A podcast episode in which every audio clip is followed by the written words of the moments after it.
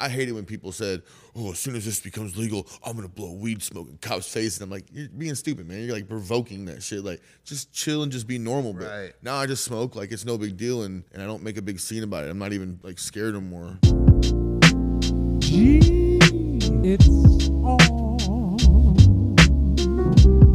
You all know each other the best, and also you know a lot of his tattoos. Can you turn my volume up just a little bit, please?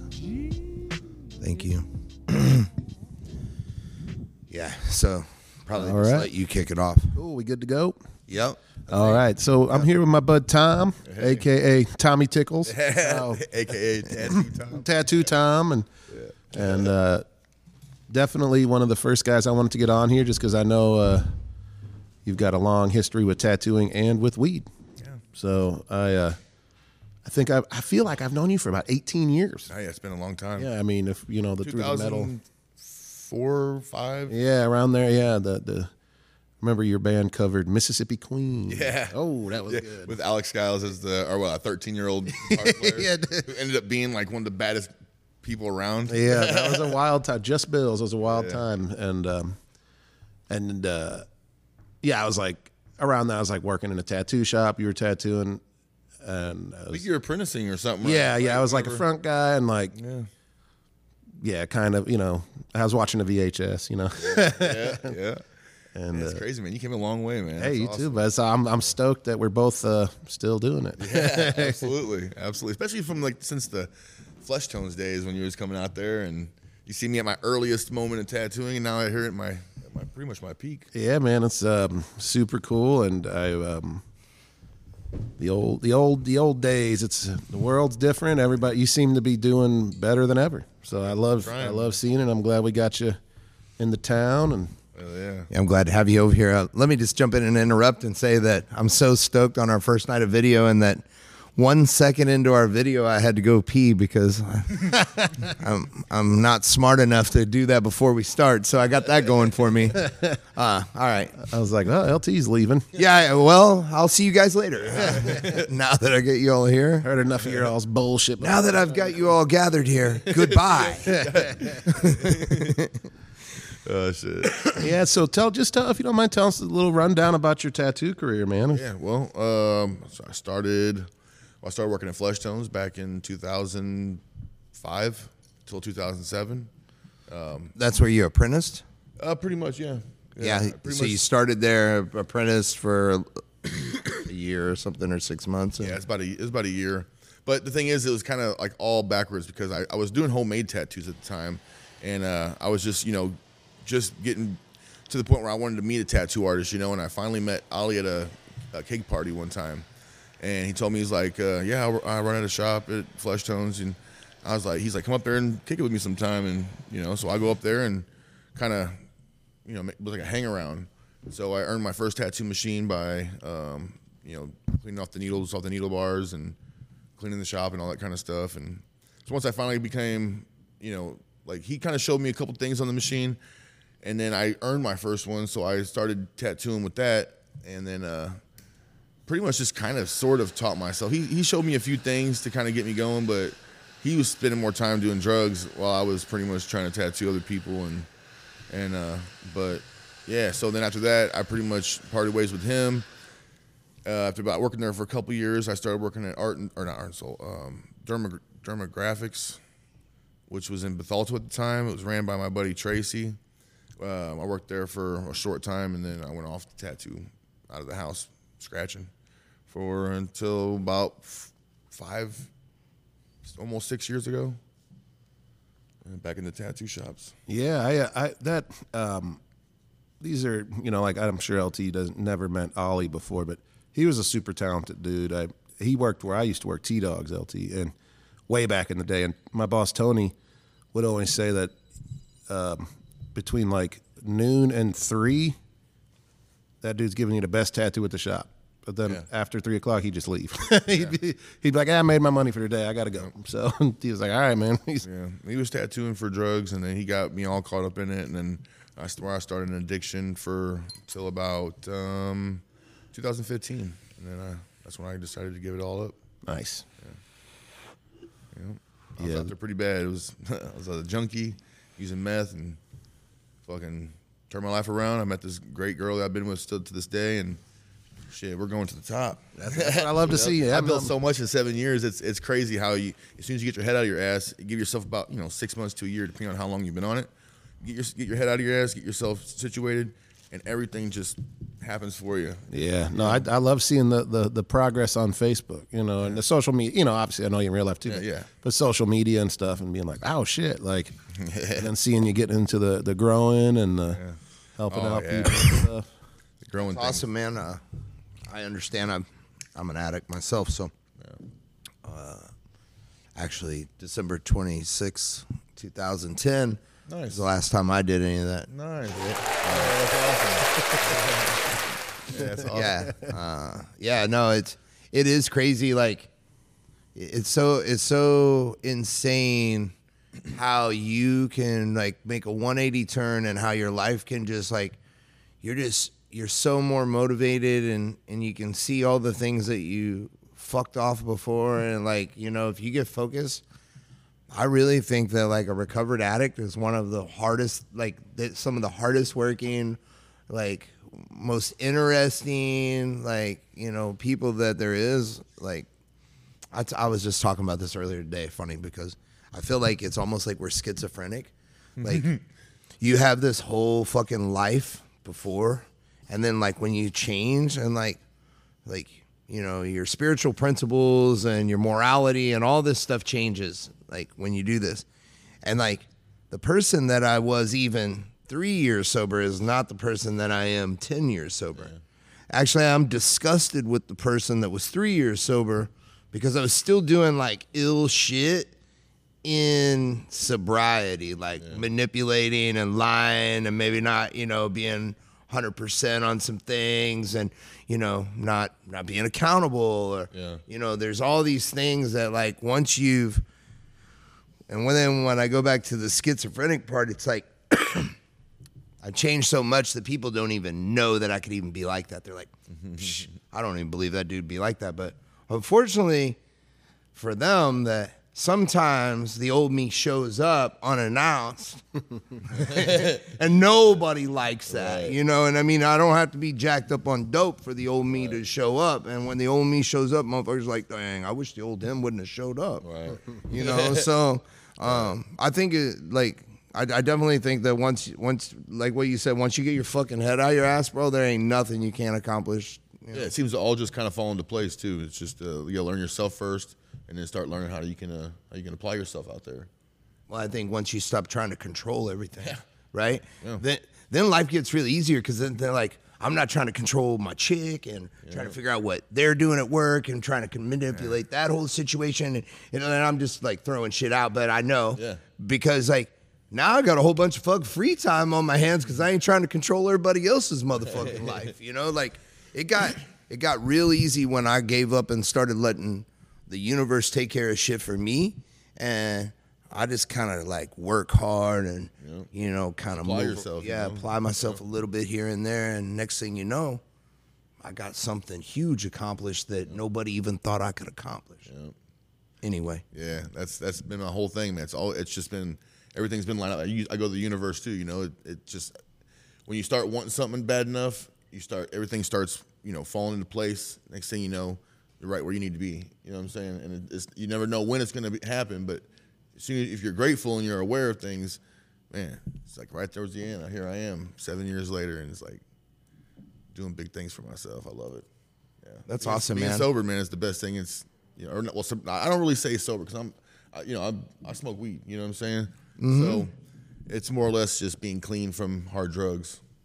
You know? For sure. Yeah, it makes my life a lot more manageable. No, I understand. Yeah.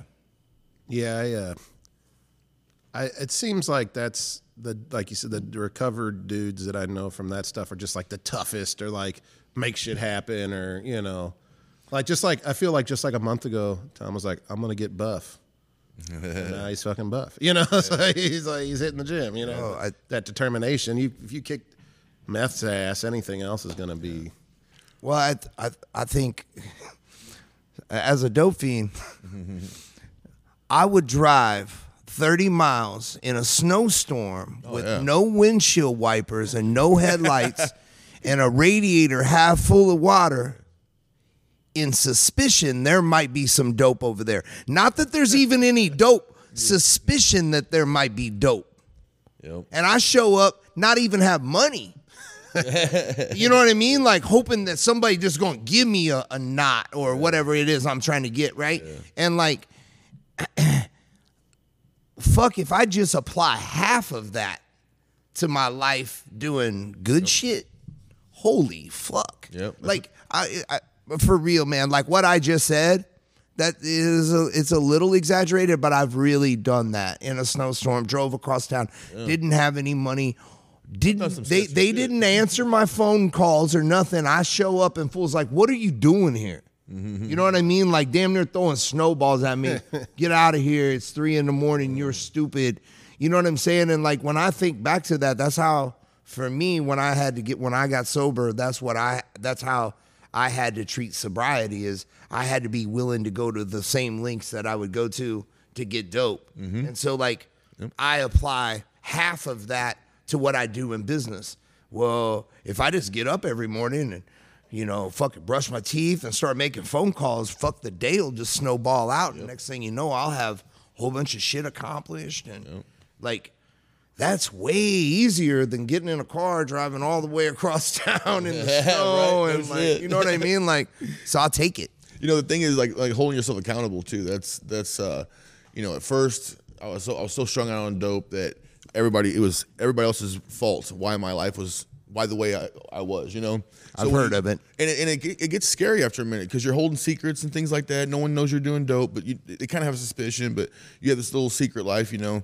And when you finally, it's like real scary to hold yourself accountable. It's like to really, you know, admit that it's all you, you know. And Oh, I know. So when you finally hold yourself accountable, you know, it's actually 10 times easier. It's actually, you fear doing it, but when you finally get to doing it a bunch, it's like, you're just always like, yeah, you know, you're just holding yourself accountable. It's like nothing. It feels great. It's not as scary as what everybody else, that's why people avoid it, you know? But, uh, so yeah, and plus you don't, I don't know, man. That's that's one big thing is holding yourself accountable on anything, especially with something like that with recovery.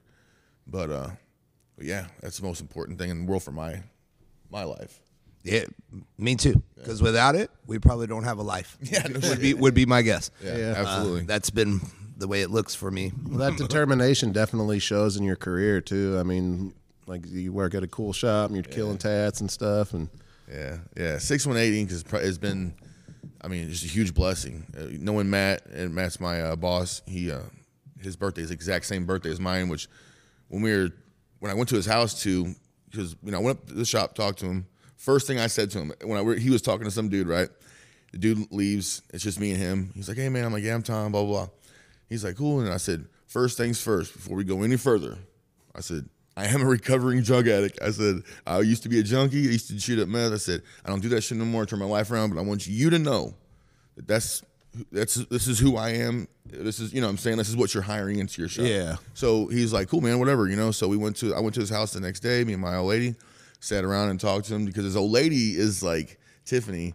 She's the piercer and she's got a really big intuitive. Per, you know, she can tell when someone's a joke, and uh, so we went there to kick it and we all hit it off. And as soon as they, t- I told him my birthday, it was like, oh, that's my, that's my birthday. so we hung out for like two years, every bir- you know every time like that on his birthday and shit. So, but yeah, six one eight Ink is fuck. I work with a bunch of badass people. Uh, they all want to do nothing but better themselves and and progress. That's And That's awesome. really that's very important because eh, you know people would ask me all the time when I was scratching, how come you don't want to work in a shop? And I know I had an arrogant mind, but I said I didn't really want to work with nobody that I couldn't learn from. That I I didn't want to work at a shop that my work was where they're you know it, better than them pretty Yeah. much. You know what I'm saying? I want to work for somebody that I can come in and go, holy shit, I gotta fucking work. you know, I gotta get to work. and that's what that's what it all started. I have a picture when I first started 618 Ink of my tattoo into the ones I'm doing now. And it's completely different. yeah, it's you never stop learning, and you know, you I I always uh, said I'd rather be the worst guy at a, the best shop, you know, than the best guy at somewhere that's Right. you know. Absolutely. And I mean, I think anybody that meets you can tell you're a determined dude and you're a straightforward guy. So I'm sure that read through real easy on the first meeting, and Yeah, I just I get it right out the way. You know, I, I do bear a past that I still you know still deal with. oh yeah, And uh, but uh, you know, I keep myself busy and keep myself around good people. You know, those thoughts don't come when I'm bored. Yeah. I'm sitting there doing nothing. You know what I'm saying? Idle got- hands. Yeah, yeah, exactly. So I, Well, eventually that won't even be a thing, bro. You know what I mean? Like I I hardly like other than like talk about it in a positive light, like and, and you, you know you did not talk about it in a positive light by introducing yourself to Matt like that, in my opinion. But like I think that's really admirable, and but like at some point, I feel like even you know I have weed leaves on my face, and I was in sobriety, you know, ten years now, and like that was not really an accepted thing, and people were weird about it and all this shit. But like, like, you know, when you're like you said, when you don't have any fear, you're just upfront about stuff. Like, you know, I take this medicine instead of opioids. Yeah. You know, and like, you can call it. California sober or whatever you want to call it, but like I'm not doing dirty keto. I'm not doing yeah, taquito sober or whatever you want to call it. I don't care. Fucking put a chokehold on it. Fuck, call it dog shit. I don't care. yeah. As long, I mean, like my life's 110 percent better. Like mm. it's the best life I know. So Yeah, when it becomes manageable, you know, it, it becomes desirable. I mean, you know, and I'm struggling on dope, trying to figure out, you know, my, my main focus was how I can get it, when I can get it, and all that kind of stuff. And just a point in time, man, you're like, man, I want to grow up so bad. I hate this life. You know, well, you made it out, and you know, how how old are you? I'm 39. Okay, I thought I thought we were. I'm 30. I, th- I knew we were about the same age. Yep. Uh, yeah, and I always I remember. I made it this far. That's what. That's another thing. That's why I wanted to get in shape. I wanted to start doing better for myself. yeah, because you know, I'm 40 years old, and if I'm lucky and I make it past all odds of you know what what there is, I could make it to 60 or 50 or 60. You know, and if if I do that, well, shit, I better look forward to another 10 more years. I want to make sure that I can wipe my own ass. Though, yeah, yeah, I want to be that that 70 year old man that's out there playing basketball with the with the grandkids or something. yeah. you know? No, for sure. Yeah, I mean, you've already. Yeah, you made it past all that other stuff. So I mean, Yeah, it's time to treat the- yourself good. Yeah, it's time to get the body that I've always desired and wanted. That you know, I had a. It's like I have the mind of a of a warrior, but a body of a of a slouch. You know, I just I just want to be that person that that's in good shape and looking good, and you know, confidence and all that kind of stuff. making it happen. Yeah, absolutely. It's been the best thing in my life so far. Can't say it's did anything wrong or did anything bad. You know. Yeah, that's. I mean, that's true. So, you you like to do black and gray, yeah? Mm-hmm. That's pretty. Yeah, I've always I've always thought that or seen. I could tell that Yeah. you know. Yeah, I'm just I'm just not always been uh, real super big with a bunch of different color palettes and things like that. I could I could put a bunch of different stuff together, but when it comes to like super you know colorful things like you know hyperrealism or whatever, I, I just don't really get into that. But I like to do some color like bold color and things like that. But black and gray is just more to me appealing for me, you know, and uh, I just you know I just think it looks cool. 'Cause I, even like back in the day too, you were into the black and gray. Yeah, and like Yeah, Paul Booth would really is really what got me into that. Paul Booth, uh, Bob Tyrrell, you know all them. uh, were you? Did you? Uh, I remember the first convention I worked at. Bob Tyrrell worked directly next to where I was. It was so stressful. I don't even my tattoo like that, but I, you know, I, I love all tattoos. Yeah, you know? absolutely. that was here, right? Yeah, yeah. He was like, yeah, that was that year, LT. That was the. Yeah, no, and that was that was the year, bro. I brought I brought Roman and Yeah, that was a wild. Yeah, that was a Man, wild uh, we had, by there was a line around the building to see Roman. Wow. That Yeah, my was crazy. my boss got got tattooed by Roman out at his shop. really. Yeah. when? Uh, if I'm not mistaken, let's see. Back in I think 2000, let's see, 18 or something like that. Oh, okay. 17. Yeah, yeah, like kind of recently. Yeah. What do he get bio or, It had or- a picture of himself, uh, uh, zombified uh, portrait of himself. That's funny. yeah, he's got a bunch of crazy different tattoos on him. I worked with Roman for about five years. Um, yeah, and traveled with him a lot, and I brought I brought him here, and uh, we like brought Tony Ramel from Tattoo Society here. Uh, Megan Hooglin was here that year. Yeah, my bud Chris has a bunch of tattoos from her. Uh, me and Josh Martin booth together that, That was year. that was a wild. That was a wild. So that convention. So I got sober right after Stu got kicked out. Well, that convention, I could see why you'd get sober after. That was a wild year. Yeah. Oh yeah, no, no, no. I got so I went back home and like spun all the way out of control, and then fucking yeah, I had to get sober. like that, year- remember, like Stu fucking got kicked out for fucking. You remember oh, state- Stu? I definitely remember do. Stu? I love that dude. You know what he's man. doing now? He's a cop. He's a fucking detective. Oh, detective. Now, yeah. Nice. Dude, look, he set out from the very start. You know, I seen it from the very beginning where he was a, a, a body modifier. He scarred. He I'm cut gonna throw him under the bus. He was doing coke and got fucking thrown Oh, out. yeah, dude, fucking bleeding all over the place. Oh, no, you're a was a cop shit that used to do coke, by the way. That was a shit show. He owns up. He owns up. Coke to all cop. Shit. Coke- cop. He's doing great now. That was a Fine, wild, but I'm gonna throw him under the bus. Fuck him. You're a cop. That's where I'm putting you. That was a wild. Uh, that was a wild. Com- but Bob Tyrrell was. He was like, "Hey, can I use your armrest?" And I was like, "Yes, Yes. yes, you can." and he was that shit. He kills it, but it was slow. You know, it was a pro- those tattoos were. yeah. you didn't get that armrest back for three days. Oh, well, it was that was on the Sunday, and I was like, "Oh man," I'm like, "I gotta go home," you know. Just take it home. And he goes, um, he goes, I'll make sure you get it back. And he goes, I'll leave it at the front desk. And I went down the next day, and he left it at the front desk with the note. And Bob is the nicest guy. I was super world. stoked. I Yeah, know he was Bob well. He was very nice and Me and Bob have a birthday that is Armrest one is day gonna sell apart. really good. really, yeah. and I, st- I still have it as like my first armrest. I'm like, Bob Tyrrell did a portrait of a French bulldog with this armrest. Yeah, you know? right. Get it authenticated. And he was, he was cool. I never, This is the Bob Tyrrell armrest. I never got to uh, meet. I've been to Paul Booth's shop, Oh my god. and it was. Uh, I'm. It was awkward. I won't lie. You know. Yeah. I mean, it was cool. Like it. it like I was just just a couple years ago. I was in New York and I uh, was walking around and I was like, oh shit, it's fucking Paul Booth shop. You know, and from our age group, you know, when we started, that was like, Oh, dude, that was this the, is the yeah. motherfucking man. You know. Yeah. Oh yeah. And um, I walked in and it's an art gallery and it's just like just plain, like not plain, but like just a regular art gallery. And I'm like, is this last right? And they're like, downstairs. And then I, I swear, dude, a red light with smoke was like blowing up from this fucking basement. And I walked down these steps and there's like shit sculpted in the wall, you know, like. "Ah." And I walked down and I'm like, oh, you know, I'm like a Midwest dude. So I'm just like, oh, hey, everybody, you know. and I walked down there and it was dark with just little individual lights where everybody was tattooed. It was like it was fucking crazy, and they, they all looked. It was like the people looked at me. And I was You're like, not wearing black.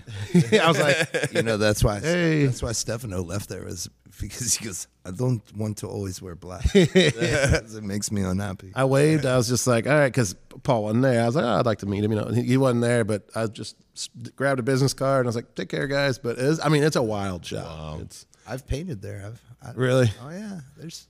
I'll show you pictures. Yeah, it was. Uh, I was just like, oh, nobody's here to I collaborated Some with- shops will chat, you know, but With Roman, Little Dragon, Josh Carlton, Jessian, Damn. uh, Paul, uh, John Clue. Um, oh man, it was it was crazy. It was it was one of Tony. Was, Tom- well, Tony Ramel too. It was like one of Tony. So I used to go to New York for Tony Tattoo Society. yeah. There for his birthday every year. we used to go and fucking wild out, and we'd go to like Paul's and like paint, or like there'd be like something going on at art show. John Clue was here one year, right? Who was that that tattooed Tommy's foot? Mm, He probably, I think John Clue might have been here. Maybe, Does he work in New York still? yeah, he works in Jersey, I think. Okay. I, I can't remember if I met him or not. But yeah, no, I've, I know Paul. Yeah. I was gonna say I, rem- I know my Actually, bud- the place I went to was upstairs, which because we had to ride like seen- a freight I, wa- I walked up into some up he had like caskets I think- and booths. I think more recently. Well, I think now he's actually. I think he's. mm, I better not say, but I, he's probably. I heard that he's not in the city and that he's like in a private Really? studio since COVID shit. Yeah. Because I know, um, do you remember? Uh, you've met him before. You're probably my, one of my best buds, Denny. He has this Paul Booth uh, flashes on the same spot. He's from West Alton. Oh, really? And I was always like, man, you guys. I think. Oh, let me see this. I bet I know this thing. Oh, that. Oh, I thought this was. Oh no, there there's just. I thought that was the thing, like the the tree looking thing. With I'm the sure you know but Danny. I- I've seen that too. No, I know all Oh, yeah, the those one flash pieces. Uh, yeah. that was a popular. Ollie set. Price did that one. You you for sure have crossed paths with Denny at some point or another, but he I remember when we were I I'm speaking of that area because he's like a West Alton dude now, or was when we were growing up. he had this tattoo when he was like 14. He got uh, inverted crosses, like his whole leg, from a guy called Wolf. Yeah, Wolf. Yeah, I know. Yeah, I've heard of that guy. I, I don't know. I haven't seen. I met him once. He was nice. I, I haven't seen him in years, but I just remember, yeah, over there. yeah, I've heard of that guy. I don't really know him personally or nothing like that. Yeah. But uh, Then he's like, I traded a subwoofer for it. you don't have a car. Where the fuck you get a subwoofer? right. I gotta put it on my bike. Yeah, that's so funny. I'm- And I uh, was just kind of talking about that earlier today too. Like, you know, like you can have a vice squad for like the strip club or something like that because there's money in it, right? Money being embezzled. But like, so now, like, I, the state of Missouri won't. They literally won't go pursue anybody like scratching or any. Like, they won't have anything to do with it unless you want to file a case oh, like personal. and, and like this whole thing, right? And I was like, well, it's crazy. Like, we pay you all to license us and be licensed and these kind of things. And then, like, but when you think about it, it's like some dude's fucking tattooing for VCRs out of his fucking house, smoking meth. Like, where you, you roll up and get fucking six VCRs from him. You know what I mean? Like, or because like anybody that's scratching out of the house is like not really making money. Yeah. You know, Right. because one day, even if you're a hundred dollars an hour out of the house, one day some dude's gonna come over and be like, "Yo, I just got like this," and you're gonna be like, "You know, I could just do it for that," you know, and like Yep. Next thing you know, you're a hoe. Yep. You know, That's exactly what. That's, that's why I hated scratching so much. Is the fact that I would go to people's houses. I'd have to you know deal with their dog or deal with some other stupid shit. That I just I just hated the fact that I I was I was working like under their conditions and not my own. And you know what I'm saying. So I was just glad that finally when someone when this dude seen me on Facebook, he invited me to come out to the shop and seen that I did decent work. So I was I was pretty you know stoked to get back into the shop. Yeah, no, I did get- I get it. Yeah, because I wanted to be able to like like uh, structure myself to the point where I only worked from this point to this at this time, and I charged you know so much. It all went by. You know, everything was so. There's no none of this. You know, I I work for you kind of shit. You know. Nah, I know. it's it's whack, bro. Like that's people don't realize that like you you have to like I've had people ask me, well, what would this especially in California, it used to happen a lot is people people would tattoo out of the house and be like, What would you charge me out of the house? I'd be like, double what I charge. Yeah, that's why that's why I tell people now because I get that same thing. Yeah, I'm they like- want me to come to their house, and I'm like, no. I'm like, well, that's gonna be on my day off to begin with, right? then I gotta pack up everything, come out there and be uncomfortable. Fuck, gonna be double, dog. Yeah. you know, like like when I start thinking about it, and like you know that doesn't work out for people, and so yeah, I don't know. Like it's just yeah, yeah, it's just funny because it's not worth anything. Yeah, no, know, it's like, not. Like uh, And I stay and I stayed literally in, in my my the, the skill set. I stayed in. I went dormant. I didn't get any better. I was just I was just tattooing for dope or tattooing for you know a little bit of money here. I was just trying to hurry. I was not taking nothing serious, and and that's the part that I knew I had something to apply. I just had to do it in the right environment, you know. And so that's why I was like, finally, I was so happy to get out of the out of the house and into a, a good shop. Yeah, no, I've I've I've been in both. I've been I've, I've ended up there because of dope, and like, there's nothing worse than that. Like, I got a tattoo to do this dope, you know, and then I want to. Well, first I'm gonna go do some in the bathroom, and then like then I really don't even want to do your tattoo, Yeah, you're right. and like now I need to get you out of here, and like it's the worst, Yeah. worst, worst, worst. And then yeah, then you go around and you see him somewhere. They're like, "Yeah, I still got this." You know, when they're looking at you're just like, "Oh my god!" You're like, uh, I should have did more dope. Right? Shit. yeah, don't you still owe me for that dog? right. Yeah. Yeah, that's um. I could imagine that being. I, I mean, tattooing just alone is so in, inherently stressful to me. That's like when I've had people like, "Oh, don't you, you know, do something?" I'm like, nah, I need everything to be. I mean, I'm a fucking. I have to know uh, where I'm reaching for what and what. You know, like I just. Man, there's a horror story. I, I it's just funny I'm bringing it up, but so way back in the day when I was on on the shit, I was actually fucking around shooting up bath salts and stuff. So this is this is terrible. Wow. Yeah, it was. It, no, no, that, it was pretty bad. I'm a little interested. yeah, I'll tell you. I fucking Not, uh, not like, yeah. I fucking this dude came over. So uh, it was a buddy of mine, right? So these two dudes come over and uh, I had to him. They dude want some. Dude wants an old school clothespin, and he wants Clothespin Mafia CPM. So I uh, I draw it out. I fucking uh, I draw it out. I, I go in the bathroom. I do a shot. I come back out. He says, "Oh, it, you mixed the words up. It was you put CMP." I said, "Oh, okay, cool. I'll fix that real quick." Right. So I, I literally sit there for a second. I go back over it. I, I put the words back in. I so I, I make it right where it's supposed to be. Cut it out. Sit on my thing, and then uh, I fucking I guess I go back in or something. I, I might have just that's probably when I went and did, did the shot. I don't think I did the shot right off like two like that. But anyways, I go and do a shot. Come back out. I grab the thing, put it put it on top of his stuff, start going to town. Didn't even think about it, and put the old stencil on, Ah. and fucking just and just and I ended up tattooing the, the misspelled part on him. Clothes dude. mafia pins. I was like, and he's still we. I mean, he's a good friend of mine, so we just talked about it recently, and I was, uh, you know, we kind of laughed about. it. I told him exactly what went down that day, and uh, because he didn't know, but I'm sure he fucking figured something, you know. But uh, I told him, I said, dude, just come to the shop sometime, man. I'll I'll completely do a whole new tattoo for free, you know, make it. up. Yeah, yeah. It's. Yeah. I mean, I, you know, I had so one. You know, I have another dear friend who, you know, went through his own struggles and and got his. He's doing great now, ten years clean and stuff. But, you know, he felt bad about, you know, the people that he had tattooed when he was out there and stuff. And I said, yeah, you know, he reached out to everybody, but it's like also, eh, they kind of knew what they were doing too. So you know, it's cool that it's your bud and you can help him out. But it's like, eh, you know, it is what it is. When you, you know, when you're you know, when you're in the jungle, you're gonna get jungle diseases. Yeah, you know? exactly. I man, it's just an unmanageable life. It's just so so chaotic, you know. And when when it's chaotic like that, all you know is anger, because or sadness, but mostly with mine was anger. So and then meth fueled that anger. So I'm just constantly an angry person, you know. And so when you get off that shit, you sit back and you're like. "Ah, I can just calm down. I can be old. I want to be like that old man where he's like super nice, but he's like, you know. So you sit back and you try to pick some which old man you want to be like, you know, Yeah. the, the grumpy old man or the or the fun loving, caring old man. I want to be the stoner old man. hey, I think it's a good path. Yeah. I want to supply all my kids and shit, you know, with, with my their, with my cannabis. Yeah. Hell yeah, I'm the I'm that guy that they call Skunkle, who's like I'm the uncle that That always stinks. Yeah. yeah, Well, it smells good. Stinks. yeah. That cannabis for men. Skunkle. I, I just saw that recently somewhere. Yeah, I Probably on the social media Yeah, thing. yeah. I bought a shirt that said that shit. It was fucking hilarious. Finish that one.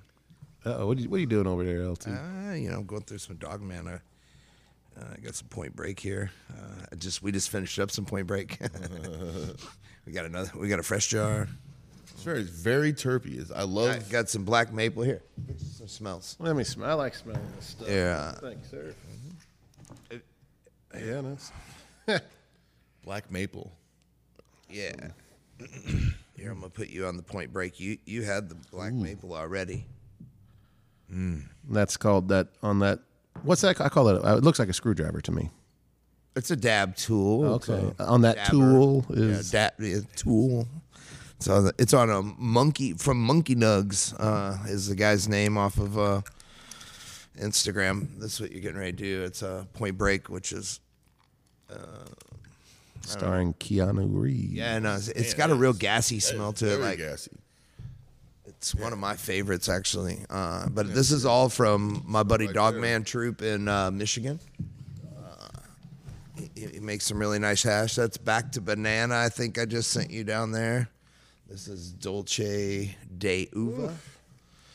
I like these little jars too. Yeah, they're Miron jars, black Miron jars. Uh, they got like the PTFE lid. It's a Um, very foul, terpy smell. I love this glue, like gassy. which one is Gonna- that? Uh, you said it was the um, says on the the de, side. the Lush, the Lush de. Oh, the de de de Uva, Oh my gosh, that is. Dolce de Uva.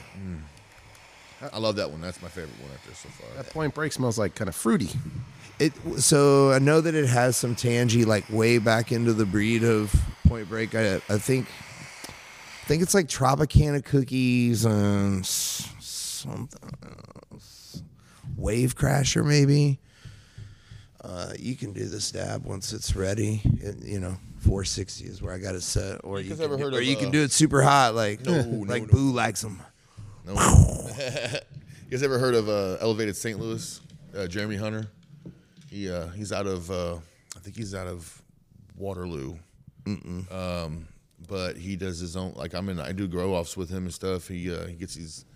He's got a little business going that he d- sells clones and sells seeds. Does his own seed company and things like that. What's that. that called? Uh, it's a Midwest Murder Line. It's uh, but it's Elevated St. Louis is is, is uh, I feel like I probably follow it. I've I would seen have, that on Instagram. I'd, I'd have to look. I probably I feel like I've seen or heard that. But yeah, what about it? Yeah, he's just a cool ass dude. I do a lot of uh, like he does grow offs and does things like that to get the com- community involved. But he gets a he has a cut that we're doing now that is called Truffaloha Number Two by Bee Leaf Organics, and uh, his, he's got a really good expensive uh, type you know clones. Like some of them are a thousand. My, the cut I got is a thousand.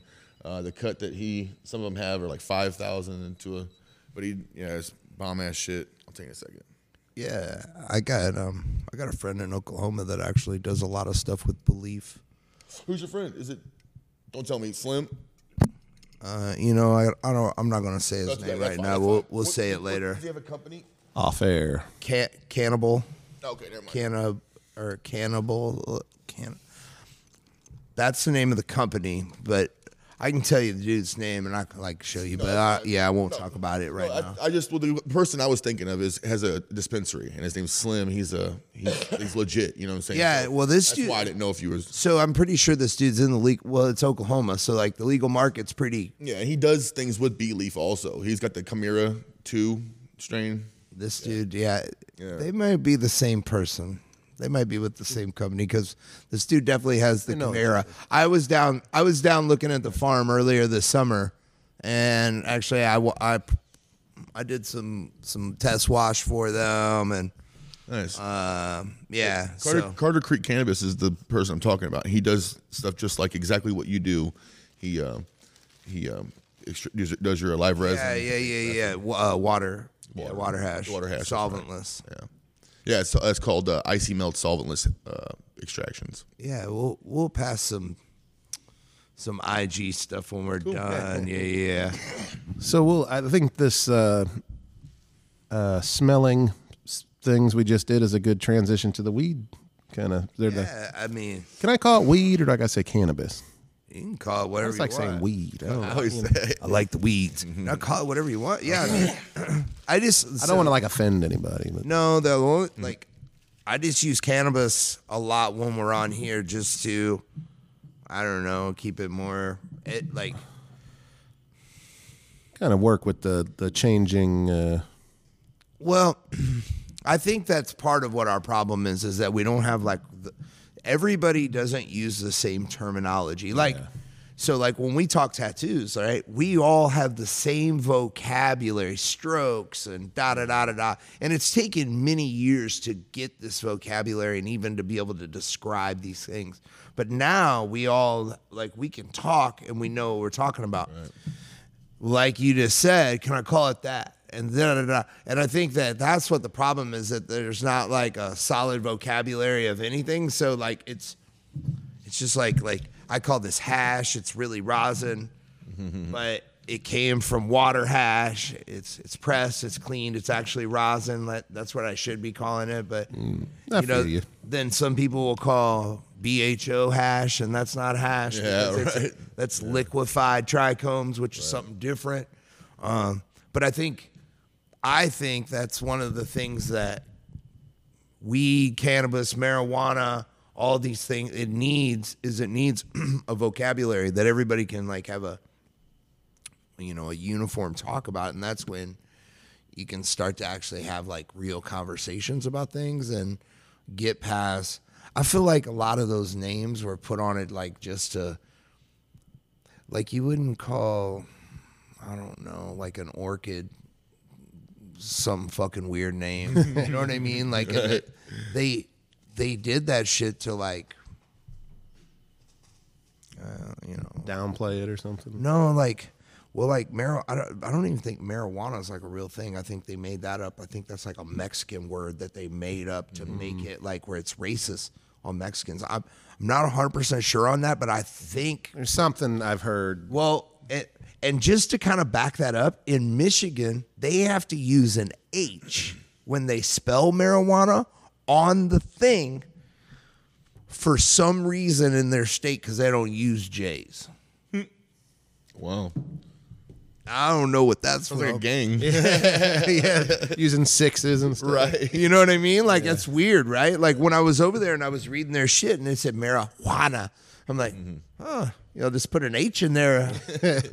but I, I'm pretty sure that they made up We the word marijuana because like marijuana has nothing to do with the word cannabis. Yeah, that's and, and like that's a I'm I'm pretty sure that that's like a, a a Mexican derivative, and that they did it to like promote race because like a lot of this stuff is the prohibition of this stuff was built in racism. You know, oh they smoke a little bit of marijuana, they go crazy, Yeah. rape our women, blah blah blah. Like. Dude, like if you go back and look at like those old like marijuana madness, reefer madness and all madness that. and all those things like that's real life bro they were they were doing like that so Speaking of crazy names, you know what my dad calls hash, don't you? Did I tell you this?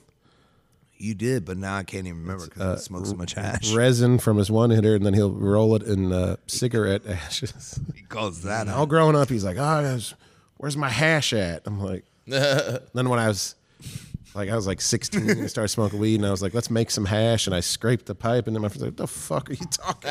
oh, hell no. I was like, well, my dad said. Yeah, they're like, "That's just smoking gross ass resin rolled." in-" I'm like, "Who's got a cigarette they can ash on?" We used to use, we used to use the ashes in a pipe to keep from the resin. To like, Yeah. we'll put a big old flat thing on top and and burn it that way. I mean, I remember those days, dude. Hard up for resin. I've heard of that. Holes. Oh my gosh. On a can See with now my little thing is, holes poked in and some ashes on top yeah, my thing is it was might make a blunts. good rock pipe too i've heard of it Yeah, yeah. I like keeping those uh, roach blunts and shit. Dude. I'll have a whole pile of fat, nice big old bag of weed, and I'll have like six or seven good roach blunts, and I'll just like rather smoke that sometimes. Potent. Yeah, like like the non-filtered fucking Pall Mall cigarette. What um do you remember like the first time you smoked weed? Yeah. Um. So, so- yeah. So. Uh, oh yeah. As a matter of fact. So. Um. So I, I worked with I worked with my buddy at a junkyard. His dad owns a junkyard and shit. And uh, uh, he was smoking in front of me one time. You know, a couple times, and he's like. Hey man, you want to hit this? And I was like, No man, I don't smoke bowls, right? I, was- I smoke, but I don't smoke bowls. so the next thing he's he hands me a joint. No man, I don't smoke joints. Like, what do you smoke? Well, I smoke bongs, you know. And he didn't have a bong, so I was, I was like, so anyways, we go over to his buddy's house. Now Donnie, my buddy Donnie or whatever, he uh he's a guitar player and he was so cool back in the day. And I'd see people bringing down trash bags of pot. You know, I was like, oh, that's so cool because my mom and dad they uh they smoked and all that shit, and they made it real cool in the house. So uh so we're sitting down, all right, and I, and the dude starts packing up this bong, this little snake bong that had a coil up, and then the mouth was like the, the bowl, whatever. And uh and I seen him hitting it, so I'm sitting there going, okay, I know this is it. I have to hit it now. You're So I'm sitting there studying them, like how how are they doing this? So I'm watching them hit it and I'm watching see how much smoke and then pulling it. So I'm okay. So they get it to me, and I think I have it. I feel like I have it. I'm sitting there hitting it. I go to pull it, and he's like, no, no. Let you know, trying to tell me put it back, put it back down there. So I'm doing this, and he's telling me put it back down. So I go to do that. He's telling me put it back down. So he's trying to keep me in, keep it in there. So next thing you know, I get this big ass rip, dude. Just chokes me out, man. And everyone's laughing at me, and they're like, "Oh, you've you you smoked before?" And I was like, "Yeah," you know, which I haven't, but I'm. Oh my god, I was so fucking ripped, man. They were making fun of me, and and I just remember from that point on, I was just, like, you know, I just wanted to smoke all the time, you know, because I just. But man, that was. How old were you I was about 13. do you remember what strain it was No, I don't. It was probably wasn't really a strain back Yeah, then. it was ba- bag, uh, trash bag pot. pretty trash much, trash you know? bag bud yeah, yeah yeah yeah yeah, but uh. so yeah so that was the first time you smoked or Yeah, that was the first time I ever smoked at that point. Uh, well, that's awesome yeah, and uh, so you know, my mom let me smoke pot when I was like, thir- I had a bad anger problem, you know, and sh- when uh, she confronted me outside one day, I was smoking with this girl down at the end of the street, and she, asked me, she's like, "Let me be on, or be honest with me." She's like, "Are you smoking pot?" And I was like, "No, I'm not," you know, and she's like, "Damn," and I was like, "Well, why?" And she's like. She's like, well, I was just gonna see if maybe you know that, that girl had like a couple joints she could sell, and I was like, oh, well, uh, well, let me let me go. Yeah, I think I have, I have it, mom. Let me go. I'll go back. So I got I brought back like three big old fat ass joints for nothing. They just rolled because they, they were like, I was like, my mom wants these joints, and like, so here you go. So I brought them back, and she was just like all excited and let me have one of them, and fuck, at that point I was good, you know. But I, it calmed me down a lot, you know, and but uh, but yeah, at that point, you know, I, I've been smoking ever since. You know. So yeah, obviously, and then you you progressed on later in life and did more drugs, and then Yeah. and then you got clean, and so what what brought you back to? Did you ever stop at all, or you just it, that's what you like went right back to as soon as you got off of the main dope? Yeah, so when I was on meth, it was a lot of speed, so I didn't really like being high that often. I would smoke sometimes, but I found myself just being more interested in meth. So when I finally got off that, yeah, I, I started using that for sure um, a lot more and became more of a hardcore pothead like I used to be before meth. But uh, but yeah, and then I really started once I started growing was in during the pandemic, and uh, you know, and a lot of I've heard of it. yeah, yeah. And uh, so I, my, my uh, boss and then another artist up at the shop was talking about they got their um, they got their uh, license and stuff, and was talking about how to grow, and so it just kind of fueled me from there. You know, they were we was always talking about it. So every day when I started growing, we'd come back the next day and we'd talk about stuff, and I'd be like, "Oh no, this is happening with my stuff." He's like, well, let me, and he'd go look on his Facebook groups, and I'd go and look on mine, and we'd come back together and we'd have we'd you know figure it out and. So let's back it up. Um, So you guys, so during the pandemic, you worked at Six One Eight Yeah. Ink. And you guys all you're shut down for the pandemic. Yeah. So you got a lot of time on your hands. You're like, man, what was, what should we do? And you all are like, yeah, we're gonna fucking grow some weed, and it's like sick. and so like three of you at the shop or something, or Yeah, it was actually more. when it started. It was it ended up being uh, about five of us. Yeah. were actually growing, but uh, it all started with I think Matt. He was just you know he got his license and and uh, So what was your like first setup? Like what was your you were telling me earlier, what was your first setup and uh, what was the first stuff you put in? Um and how'd that go? well I- so so my first plant ever was the Gorilla Glue number four. Uh, it was our clones. There was two of them. I bought them from a dude, and uh, so I brought them home, and I had bought um, these little white rose little lights. They were like a hundred watt lights or something. I bought three of them, and I just put them in this tub that we had a, a tub that we didn't use in our bathroom, and we had a shower and a toilet. You know what I'm saying? But this tub was sitting there and it wasn't being used, so I used that as the, the grow area, and. uh I uh, I got some Happy Frog soil and I put it in there and I used um, I was using or, or what was I using at the time? See, I didn't really understand nutrients at, at the time, so I was you know I think I was messing with like uh, uh, General Hydroponics, uh, the three part stuff. Yeah. I was uh, I was going back into um, organic stuff because that's what me and Coke, my buddy at the shop, was talking about. Uh, a lot was organic stuff and. Uh, Just like organic amendments. yeah, I wanted to do the or- amendments because I just thought it would be easier to just water without, you know, just pH and then water and that's it. Yeah.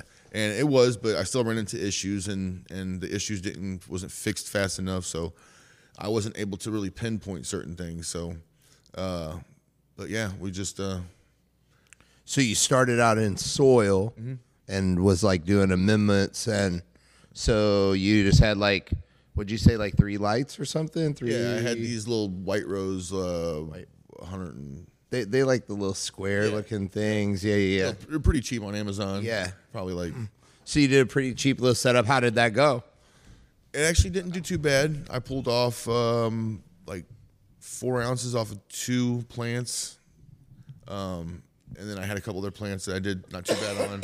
But then I ended up get, upgrading to a bigger blurple. that was like a 700 watt blurple, um, but that sucked for a long time. That sucked for a while. You know, I had to use the glasses, and because if not, then everything turned your whole vision green. Oh yeah, You know, I, I, I've never used this. Really, I, I hated them. Uh, they did really well, uh, but I just hated that part of it, you know. So um, I upgraded to ViparSpectra P4000s, and those are those are doing great. I'm not familiar with those either. I use uh, Grower's Choice, like 760s or 780s or something, and before that I was using HLG Oh, yeah. 680s, um, I think, or or eight. They were either 680s or 820s or something. It- it- they were like the top of the line before they made the Spider. Now they got the Spider or whatever, um, or the Scorpion. The, the Diablo or something. like Diablo or something. Yeah. Something venomous. Yeah, yeah. I, I'm an old man, so like I just I just start throwing words around like Pokemans. And, you Yeah, those are dope ass lights. Uh, I got mine at I paid like five hundred bucks before they went on sale to like three three hundred and something. But um, I had no issues with them. I've none of my uh, my plants don't harm because of the lights and things like that. I get real close. Like I got one right now that's like this close to the light and it's not doing any burning or nothing like that. And yeah, I've I've actually taken my plants all the way through the lights. yeah, Yeah, and it, it, they start Stretch, man. and doing weird shit. But Yeah. I, I, it kind of reminds me of the movie The Thing. Like when you start re-vegging stuff, it just starts pushing limbs man. out of weird spots. And like even right now, I've got like some plants that have went full term, and they just you can just tell like the stalks are weird on them because they like they went from being a, a flower and then it's just some crazy. becoming a new plant again yeah, I out of the flower. It's it kind of looks like it's it looks like the thing. And, like I usually use them for like clones. I don't really try to. I use when I've, I'll re-veg a plant and they'll get so crazy that no, I know, but I've had a lot of issues the last like couple months out of our cycle. Like we, Ah, it's a long story, but I hired somebody to come do some work. Shit got drug out a long time. My plants got hot. I got root rot in like all all of them in every stage, but I didn't know that all of the way. So then we finished out a harvest and then found out that it had been locked out and these plants didn't grow the whole time. And then mm. so I was only able to pull off limbs that were already budded to like go back and clone to save for the next round.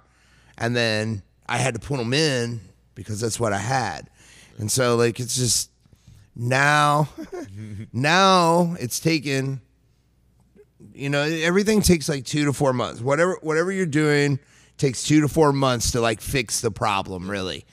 So basically we're on track for a a half of a really good harvest and then this next one is going to be good as long as everything goes the way that it's supposed to.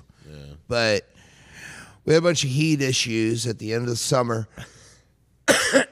and it's rolled over all the way into winter because like I've got plants that were stunted. Um, I, I had started new seedlings and they got stunted too, and I was in the middle of a phenol. It's just been, a, it's been growing. That's what that, that's what growing is. Is like it's kind of you mess with autoflowers or anything, or do you do just nothing but uh, photos, yeah. regs or, or fems? So I only messed with fems up till about two months ago, and then I bought a whole bunch of uh, Little Lakes, Little Lake Valley Seed Co's stuff, and all of his stuff is hash, but it's all regs. And I was like, I feel like I would be stupid not to breed these back to themselves and make F2 seed stock out of the stuff I just bought since I got the males here mm-hmm. and I've never done it before. Yeah. And I can just do it. So I did it last month. Now I've got F2s of some stuff called Arroz con leche. I have some seeds already. Nice. We're just gonna, I'm gonna pass those out to some friends and let them like play with them. Nice. Um, and then now though my tent's ready. I've collected pollen from like um, a strain called Southern Hospitality, and I've got the Arroz con leche. So Arroz con leche is basically like sticky rice, is what it means. Like it's kind of like uh, like tres leches, but like it's like sticky rice milk is kind of what it translates out to. Anyway, breed that with Southern Hospitality. I'm gonna name it like red beans and rice or something. Nice. you know what I mean? How stressful was your first uh, was your first breeding part? How, how- like having your male and your, and your female for the first time doing that. How how stressful was that for you?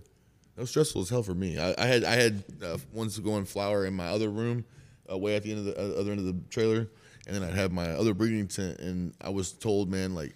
You know that the, the pollen can just you know one little pollen piece can get on you and you travel all the way back there and I was so afraid of, of ruining my other crop back there that I was trying to use I was wearing white suits and just just being all crazy with it. I spray myself down with water when Yeah, I'm that's done. what I started doing. Just But- taking, yes, But I have so I have two rooms that are side by side, uh, like shotgun Like you know what I mean? Like basically, if you had a square and then cut it down the middle, right, or a rectangle, cut it down the middle. I got two big rectangles.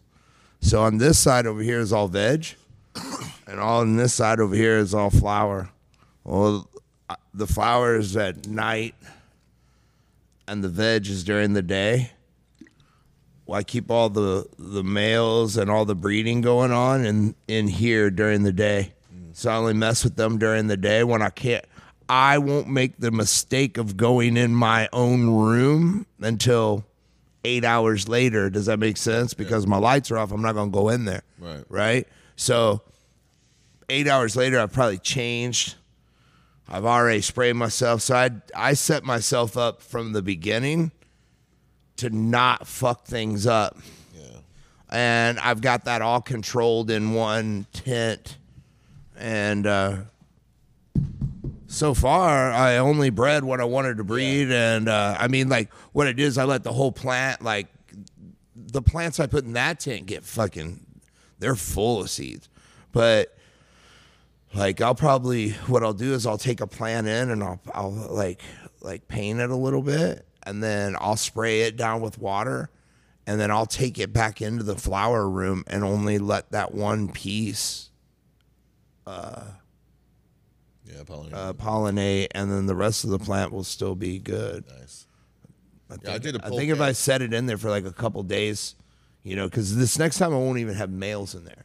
So I won't have like pollen just like freely flying around, you know. No, well, actually, I probably will. I'll- think I'm going to collect pollen all winter long. It's kind of like the way I got my breeding tent set up is like because it'll get hot this summer, and I already know. Um, and so I just figured that we'll, br- I'll just breed all winter in this tent, and then in the summer I'll just shut down that tent and call it a day for it. And it, it's only four plants anyway, so it's a, it's a real small. Nice. Like I told you before, I do all DWC, so like it's a setup in there. I can't just. Well, I mean, I could take it out and put eight pots in there, I guess, but four is what I'm going for in that thing. Yeah, DWC is uh was actually pretty pretty freaking easy for me when I first started. I did it one I did it one time. I overthought it the first time. I was gonna go with this huge system kind of thing, you know, with this this big reservoir and know all those pieces that I had to order and figure out and all that kind of stuff. And then I just got so overwhelmed that I said screw it. So then some people on my team were growing in a two bucket two bucket system, and this one dude that started actually did really well with his. Um, so I said, "Fuck it, I'm gonna go ahead and do it." So I got these trip fruits from uh from a dude over in in uh, Amsterdam, and uh, anyways, his name's Dutch Candy Trip High, and this these uh, strain was uh, trip fruits, and it had like the Malawi Gold strain in it. It was a Uzbeki land race, and it had like um, a bunch of cool stuff that he put together, right? So I grew, I, I popped two seeds, got two females, and I was I was like super stoked about that. I ended up, dude, these things got so huge. The buds were way more beautiful. Uh, it was just, man, it was such a great time, and I and it compl- I was it was super easy. I literally just mixed my nutrients in a, in a bucket of water. Uh, a week later, I come back to it, switch it out. Check, of course, I check my pH from time to time and make sure that you know, Yeah. everything's good. I had two air stones in it and checked the temperature, and man, it was such an easy. I have I have like basically so I like mine's like recirculating and shit. So like it's on auto all always. So like basically I put water in and nutrients and then like it all just runs constantly and like change the water every couple weeks or every 3 weeks or something. Um but mostly I'm just adding water because they're drinking water, but so I started doing that in the pandemic here in the city. And like being in the city for me, it was better to do the DWC because I could just drain the shit down the drain instead of like transferring out dirt or getting Yeah. new coco bags Bringing or bugs in. yeah, yeah, and bugs and all that jazz. So that's why I got into the DWC. But like now, I've found that for me, it just works really well. I do want to do some uh, some uh, all natural shit. You know, um, uh, I'm I'm spacing out right now because I got so high, but. So are you uh, are you doing salts or are you doing No, no till. Yeah. Well, I have to use salts. That's right. Yeah. Yeah, no, I have to use salts. In, I'm using Athena right now. Oh, okay. Um, I you have to use salts in, in. With that being said, I and I'm I'm always if anybody wants to like you know comment on the podcast or anything, uh, I do want to know if I can make Jadam um, natural ferment nutrients and use them in a DWC. And I don't know why I wouldn't be able to if it's liquid nutrient, other than it's just going to make my lines dirty. But I have been actually thinking about trying to make my own nutrients out of. like a JLF or something. Well, I think it's yeah, it's like uh, uh and I'm spacey right now too. Uh, I think it's like Korea, like KNF type stuff where you, ferment your liquid amendments. You Yeah. know, like you could take I don't know fruits and stuff like this, ferment them, and basically it'll like liquefy, right? Yeah. And then you would have liquid, and it would be so many ppms per hundred milliliters or whatever. You would just have to figure out what the ppm is once it once you put it into your system, right? Yeah. And it should read it just like anything else or EC or whatever you're running, right? So I don't know. I don't know enough and I haven't researched enough and I'm not that far yet, but I think that I am going to try to do that, but I for sure want to do like some outdoor stuff or some uh Look up OK Calix. He talks about uh, those type of things, like fermenting, like taking IMO, uh, make uh, like through rice and something else that you've got to grow. that dude a breeder. Uh, yeah, he does. Uh, he he breeds some Romulan genetics, like blueberry lines and things like that. Yeah, I think I follow him. Yeah, he He- sent me. He donated seeds to my, my little thing I do with the Does vegetables. he also like fix stuff on Instagram? Mm, I don't think so. I don't know about fixing. I don't know. I'll I'll I'll show you who I'm talking about. Yeah.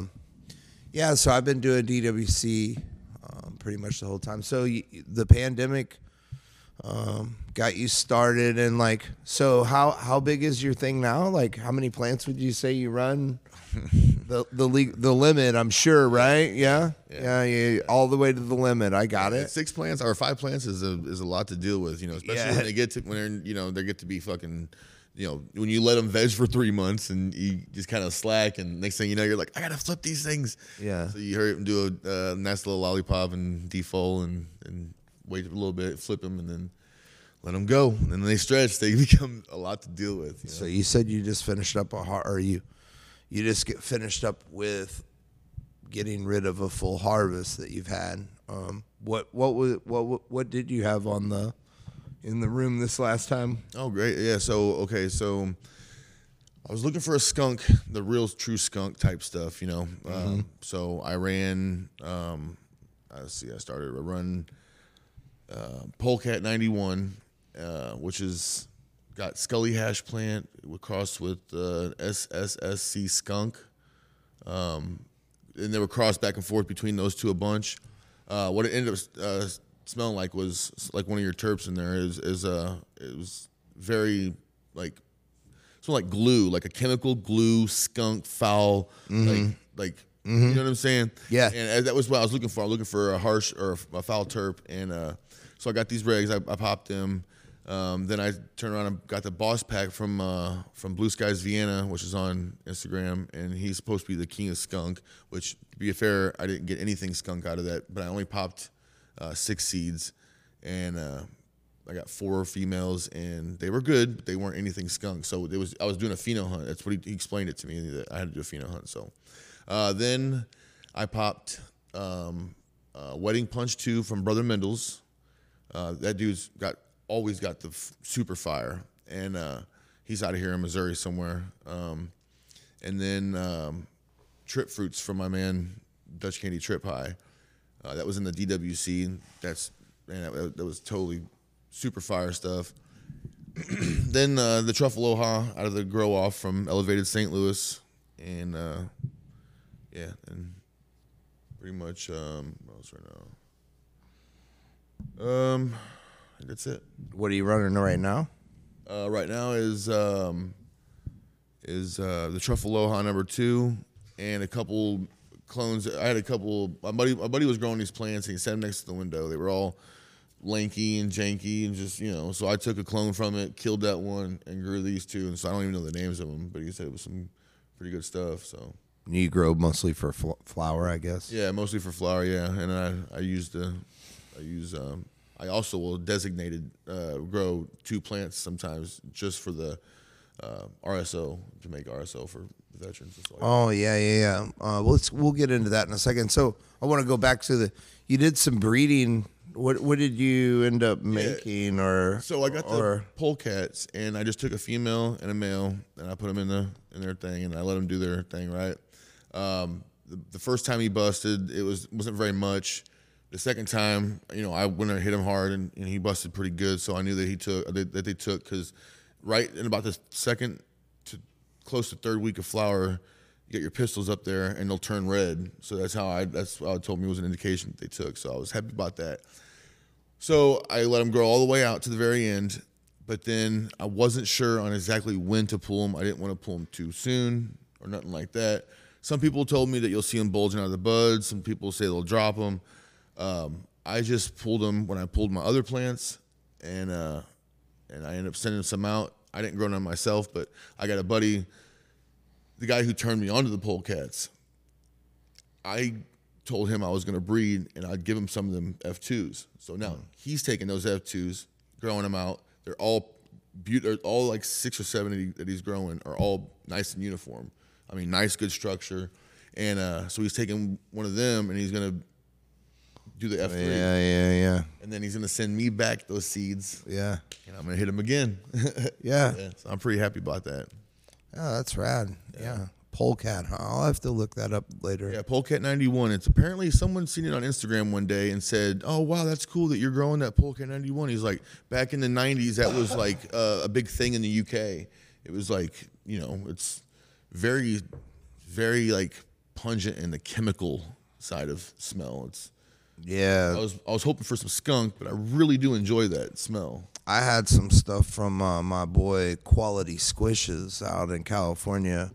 Uh, hey, shout out to Quality Squishes. He took, uh, I think, uh, second at uh, Legends of Hash for Full Melt, and um, he just took a couple more places this weekend and. Fresno at some place. Uh, but anyway, the shit, the strain is burnt plastic. I can find out what it is, but it has a real like the the terps on the the rosin was fucking. It tastes like burnt plastic. Nice. I It really did. It tastes like burnt plastic. It kind of smelled like. It had like that tennis ball kind of smell. Um, definitely, we're going to see a lot of gas. I think this next year with that. Definitely, Nice. people are looking for that. Uh, I would, if I was trying to do something skunk, I would be probably like be around in GMO and uh, maybe like try to cross Chem Dog or something. With yeah, that's what this had a Chem Chem dog. Um, or Chem something, you know, something with a lot like heavy Chem in it. Yeah, this was crossed with Chem Chem Dog and um, um, this uh, SSSC. I don't know if it's Super Silver Skunk something C. I don't know. Not super silver haze, I hope. Or not yeah, I that- don't, it's that- got it's got haze in it. It's it's pretty much. I mean, all the right combinations for uh, a really foul terp, but it didn't come out skunky like I was thinking. But I still end up, uh, you know, really digging it because when you start growing, sometimes you you run into the same smelling plants. I, I know that I had a couple that smelled good and here and there, but it seemed like I was. I don't. I don't really like that fruity. Like I do, but I really like things that set themselves, you know, for uniqueness. You know. No, I get it. Well, and there's been a lot of fruit. there's been a lot of fruit mm-hmm. in the last couple of years, so I think that I think people are like that's just how thing the evolution of things. You know, Yeah. people, you know, especially probably some of us older cats, like you know, we want to like taste some of the old days. You know, mm-hmm. some of some of that stuff actually has. Yeah. I can't even talk about it, but I got mm-hmm. something really exciting coming up, and uh, we were talking about a bunch of old strains today. There's the hint to it. Um, Oh, yeah. But yeah, we were talking about a bunch of old strains today and uh, listing them out, and it's fucking super cool. Me and this dude. The Maui Wowie. I grew some of Ooh, that. you're too. gonna hey, help me remind because I'll, I need to write that down when I'm done. I, I, That's always the one I always heard about with Maui, Thai, Thai stick, is that- Michoacan, Maui Michoacan, Wowie. Maui I grew some Maui Wowie recently, and my my buddy from out here gave me um, gave me a clone, right? And so I grew it out, and you know there was there's ever since I've been growing, there's been out of all the plants that I've grown, I've had some booths and some some really good ones, but people talk about the most were the skunk OG and the Maui Wowie that I grew, and then now the trip fruits, and uh, but that was one of the uh, favorites of people that I would send it out to and have them try it. And they're like, everyone was like, yeah, I like that Wowie a lot. So that was kind of uh, like a good one that I, that I grew, but I was really more focused on foul terps. I was trying to find something that.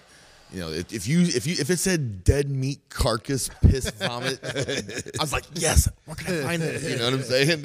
What is her name? Yeah, right. You know, I want I want that. I, the reason why I got the polecat was because this guy named local resident psychopath from Instagram, he was uh, talking about how he grew the uh, boss pack. I guess he got some some skunk out of there and the polecats together. And he said his wife, or no, at some point he walked into his tent and he kind of gagged. Like he said, the smell was so bad. Hey, baby. And he said that his old lady will not let him grow it together no more. And uh, so I was like, well, I gotta have that. So I, I went and found it and bought their last pack. It was come with like they come like 15 beans in it. It was all regs, and uh, I did have two herms out of it, but uh, the other ones, man, just and they're all consistent smells. You know what I'm saying? What you got there, LT? Black maple. Got the black. Oh, that's the that- black maple. Yeah.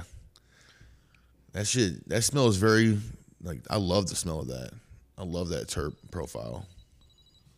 My um, I one of my buds grows uh, this stuff called Tahiti lime.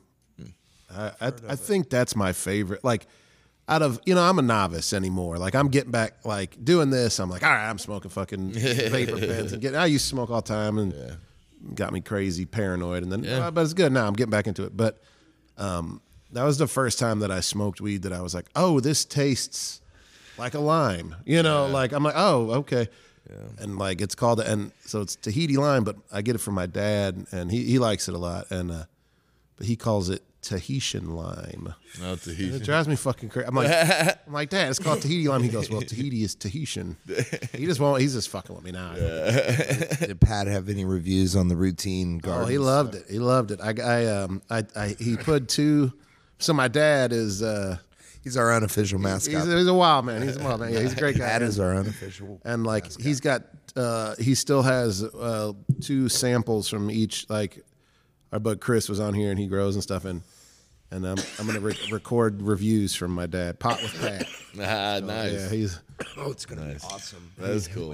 he's uh yeah, he's a he's a good dude he um Just the photos. oh yeah i i, I loaded lt up with i uh you know my dad's old old tough dude you know but mm-hmm. i'm i'm always like let me take your picture.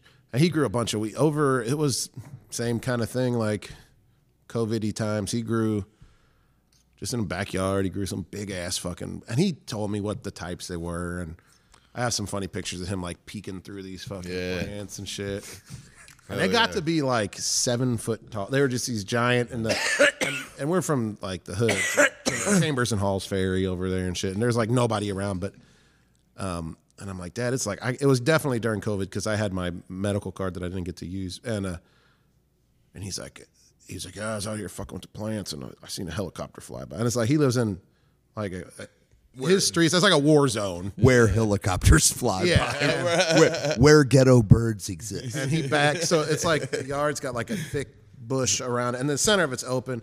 And he told me that he backed it like that Simpson, like that GIF with Homer Simpson. He just hid in the bushes until the helicopter. I said, Dad, they don't care about you. They're not fucking with you. Yeah. Oh He man. goes, uh, he was like, nope, no. And then around that same time period, I have a, a good client who's a a um, he's like a narcotics detective in town and shit. And, and um, I called him and um, he was he. Long story short, is he sent some guys over to clear up some to shake up some bums that were or like shitheads that were by the shop where I work. And I was like, hey, well, I got you on the phone, man. I'm sitting there with my dad, and I got him on speaker. And I said, my dad's got about six plants over here in the yard, man. He does not have the proper registration for this, you know. And, and he started, he's like whispering, like, "What the fuck are you doing?" Like, and we were, we got it. Like my bud didn't give a shit. You know, he was just laughing about it. But He's like, he's like, nobody cares. yeah, he's like, "Okay, cool. Well, I'll stop everybody I know." But he, um, he, uh, It's my phone. okay, I was like, "Is that cricket?" I thought my story was getting. I don't even boring. know why I was like, oh, right now. But he, um, so yeah, he had that in the backyard, and then my cousin that lives with him, like, uh, my, he like ripped all the plants out of the ground to try to get to the weed early or something. But I'm, I'm trying to get my dad to grow up, like get back. But my other friend, uh, Boo, who was on recently with us, great guy, he's like, I'll tell you to help your dad, you know, like get Yeah. set up. He's like, your dad has to fucking listen to what I tell him. And, you know, like old my dad would be like, ah, I was growing weed in 1981. you know, and it's like, Right. Dad, I know you were. Like, Yeah. this is different shit, and you're you're gonna have to listen to what people tell you. So it took my dad literally five conversations before finally he was like, all right, I'll listen to what you. Yeah, yeah. I do. Once I started learning how to grow pot, you know, I just I really like to help people uh, start growing too. So it, I've gotten a few people to get their their uh, um, card. You know, I've gotten a few people started growing. I sponsored my homie. It's in my my uh, my team. You know, I sponsored his grow. He's now full on grow now, and That's awesome. yeah, man. It's just seeing, pe- inspiring people to grow. That's been like one of my biggest things, man. I like, you know, uh, I, like even my own family sees me talking about it so much that they uh, they want to start growing because of, you know, they see how it is for me, and it's changed my life completely. It's Yeah. like growing is is like nurturing children that don't speak that, you know that. That you, but, but but but say a thousand words through their structure, you know, Yeah. and, and you're looking at it, you can tell they're unhappy, they're sick, they're whatever, you know, they're or they're they're, they're flourishing, they're they're happy. So when you do a good job, and you know, and at the end, at the very end product, and you got something like this that you're, That's awesome. I mean, that's yeah. yeah, that's it's amazing stuff, man, and the, and the medicinal properties of it too on all different aspects. I mean, uh, the, the cannabinoids in it, the CBN and CBD and THCV and all that kind of stuff, just for certain ailments. I mean, it's like it's just amazing that you don't have to just you sit around and just you know you can you can medicate yourself properly, you know, like properly. Yeah, they um it's it's pretty wild. I definitely um would like to hear more about what you do with the RSO and the veterans and cancer patients and your team as well. I think that's all I I know you're busy right this second, so well. That's cool, brother. It's cool. It's cool. I didn't want to hit that. I was like, damn, I'm saying this question as he's ripping It's like eating, tab. it's like when you're taking a bite of food and you're like, "Hey, I ask you a question." Waiter walks up. Didn't you say earlier that he was the long wind champion of the deep breast long stroke across the pool or something? I don't know. Tom, let me tell you something about there's something you might not know about LT is he used to be the road tour manager for the band Spineshank. yep, that ass. okay, so They were basically a closer for Everclear. I uh, so it all started pretty much in um, like like around the pandemic area. I was got on Instagram and, and was going to post my grow things like that, and uh, um, I got I got approached by a team somewhere, I think Canada, about joining the team. I thought I was being hit by a scammer, so I told him I said, well, if it has anything to do with money, I'm not involved, you know. And he says, oh no no, you're actually just joining a team. We'll give you a free shirt, like uh, you know, it's for starting off and all this kind of stuff, right? Like, okay, cool, free. So we got involved, you know, and then uh, and then uh, you know, we was in the group chat and this and that and the other. So I got my, my buddy started, got him growing, got his license, you know, everything like that. He joined my team. Long story short, he creates his own team, okay? Because little issue with one of the members, whatever the fuck, and he gets does his own thing. Names it Team Urban Grow.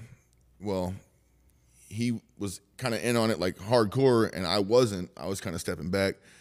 And then some time came and he was stepping back. Now I was getting into Instagram hardcore. So he's like, hey man, you want this team? And I was like, yeah, that's cool. So I took over. It was like and like four people were still on it. so I'm sitting here with the team, like wondering, what am I going to do? Because the, the, the initial deal was you join this team and you, you're, you're affiliated with this, this place in um, Canada called Ultra Garden Supply.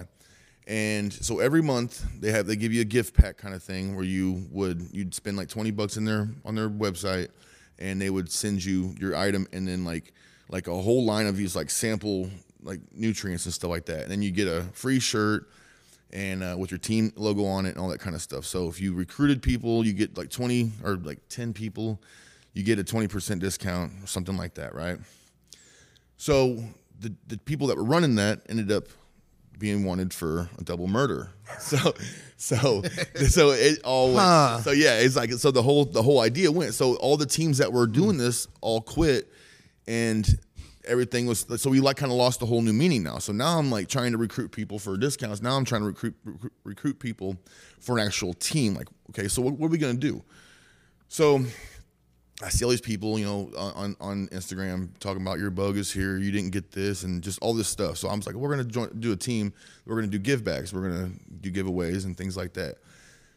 So I built the team up. You know, found some people left, some people stayed, and uh, so now we are still to this day kind of formulating certain things on what we're gonna do. But for the most part, our team is um, based out of Canada and USA. Most of our hardworking team is in Canada, um, but we do give backs to uh, veterans, cancer patients. Uh, you know, uh, we do all kinds of stuff for the community. I make RSO and give it to cancer patients and veterans. And uh, that started because I made some RSO one day, and I made a bunch of it, and uh, like 16 syringes full. You know, I was literally like, "What am I gonna do with all this shit? This shit was way too strong." I took some, and I was completely obliterated, man. And uh, so I started thinking, like, who, like, I, I didn't know how to sell it. I didn't know nobody really knew about it, so I didn't know how to really market it. So I was like, I'm just gonna give this shit away. Who who would rather who would be best to have this kind of shit? Not just any person, you know what I'm saying, but I wanted people that deserve that shit. So cancer patients, you know, I started looking stuff up on the internet and figuring out where it all started and how it all started and what it's being used for and treated for and all that kind of stuff. And so I started putting it out there and helping people with that. And then I was going to join this with this one guy and kind of collaborate because he does stuff for veterans. So we talked, got all hyped, everything was cool, and then he just disappears. So here I am talking about, yeah, well, I'm doing this for cancer patients and veterans. And so then this dude dips off. So I thought, well, you know what I'm saying? Like, we both had the same views on veterans, like, like just on, you know, just the respect aspect and just the PTSD and all the stuff they go through. And then when you start listening to other people uh, talk about what they go through, it's like you're sitting back going, like you you realize your life is way better than you fucking think, you know. So I knew this stuff would work for uh, PTSD. So I was like, if you're a veteran, if you got cancer, let me know. Pay for the shipping. I'll send it out to you. And that's how it all started. That's awesome. I loved I loved uh, seeing that on Facebook and your social media. Yeah. Yeah, that's sick. Yeah, yeah, and it's you know, and I get donations, so it, a lot of it, like if I don't get donations at the time, I use my own plants. I'll run a plant strain specifically, like uh, pre ninety eight Bubba Kush. My buddy swore up and down that he had a rare form of cancer. His one side of his head won't grow hair back, or is, is starting to, but very little, right? Mm-hmm. But um, he's swore up and down that the uh, the, the the vape cart of the pre ninety eight Bubba Kush is what helped get him through, or not necessarily cure him, but you know, Hey. aid him all the way through the end until Yeah. the point where he he's he's not fighting cancer no more. You know Yeah, what I'm saying? if Poole believes that then Yeah, fuck he- it. Who absolutely. cares, right? Like that's that's what medicine is, right? Like yeah, it makes you feel better, Yep. that's what matters. Yep. And like feeling better means a lot of different things. I think the you've struggled with back pain, you know, and like the mental aspects actually almost worse than the pain. Oh yeah. yeah, absolutely. You know? Well, see, um, not that, a lot of things like people are having issues with with pot, like you say, it causing you to kind of get paranoid, and that happens because a lot of the times there's strains these days are real high in THC, so you're getting the thirty percent to you know whatever, and it, and it's or you get the the you know ninety nine percent THC in extracts and things like that, and that tends to uh, that tends to really you know be real harsh on your on your psyche. You know what I'm saying? Like sometimes I'll I'll get too stoned and start getting not like necessarily paranoid, but, you start thinking you can start getting in your head a little bit, you know, and and uh, so Yeah, it sucks. I, that I luckily, knock on wood, I only get like that now if it's strong ass edible. You know, you know that you can take.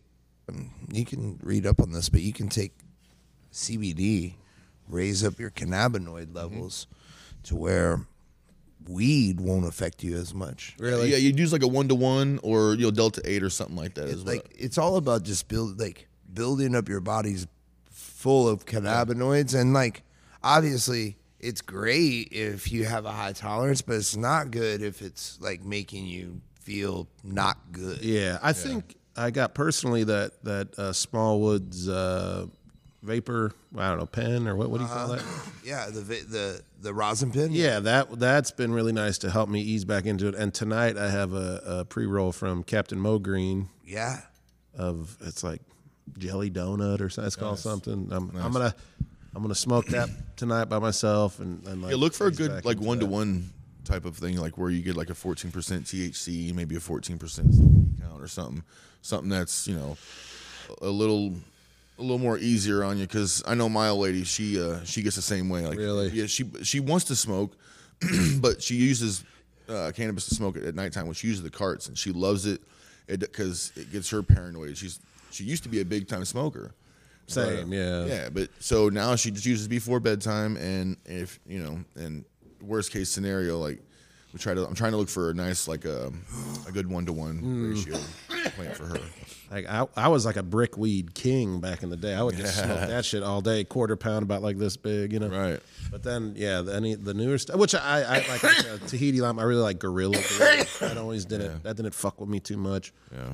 Uh, now though, the strong the edibles, I'm still kind of scared of. I'll be honest. Hey, RSO will traumatize you, man. yeah, I've I've That's uh, people. I got my boss. Is I a- will traumatize you. yeah, I- you fuck around with me long enough, you get, get traumatized.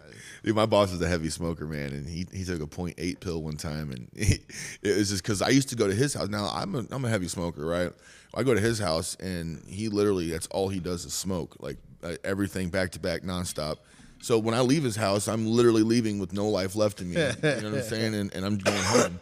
So when I gave him that, he came back because he was talking about how some edibles don't get him uh, high or nothing. I said, "Here, take this." yeah. He said he was like, "God damn, like for real."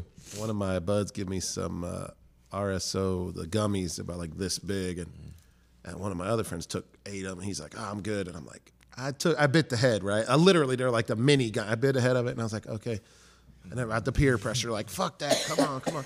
So I ate the rest of it, and then we went and saw Deadpool two, and like I felt like I couldn't stand up. Oh my I was gosh, like, "Yep, I'm fucking destroyed. like this is terrible. Like should have just ate the head." I was in a- Damn, A, peer a heavy edible's hard, man. Like, I, I haven't had RSO, but um, I, I can tell you, I've taken some heavy doses of THC edibles, and I mean, it get you sick, kind of shit. And sometimes you just have to go lay down. But I've I had to take that early on to get off opioids, like just just to sleep and to um, ease the pain. I was in so much pain back then. Um, I would love to donate some RSO to that or some of. Uh, we'll we'll talk about that after the the thing or uh, pass information. But I'd love. I have plenty of rosin pucks that you could soak, and um, so that's all straight straight from hash and.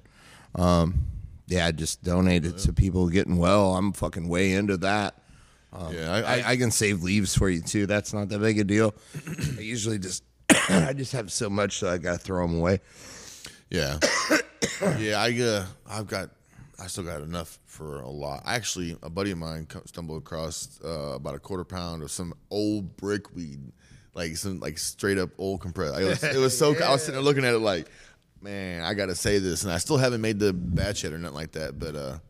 But I try to go for a lot more indica stuff. But really, at this point, anything they, they did a st- uh, there's a study out or whatever. It's like 55 percent and higher THC will help in the aid of of cancer.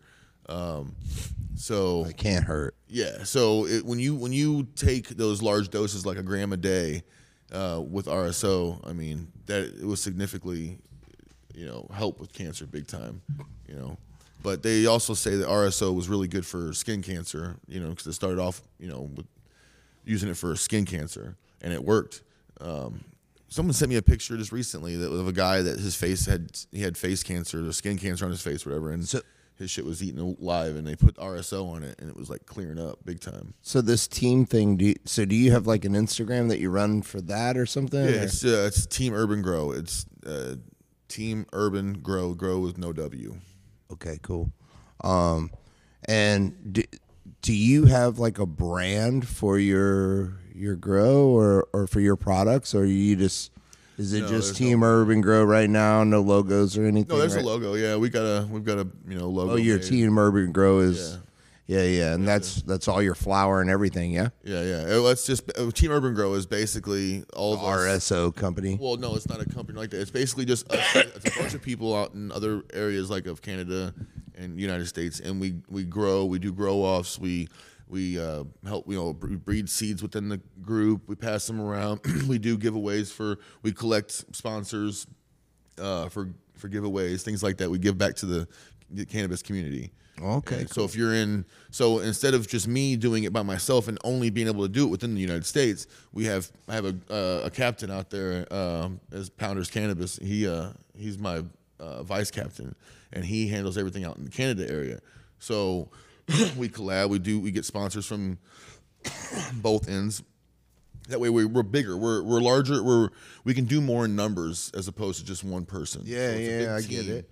That that kind of pull together and and we do you know good things for the community. Whereas where I seen what inspired was seeing other people out there doing giveaways and then you're not getting your your prizes and you're getting something else and then people are calling you out and now you're- know what I'm saying? Like scammer this scammer that type stuff. So we really pride ourselves on being a, legit and uh and always being there for the community.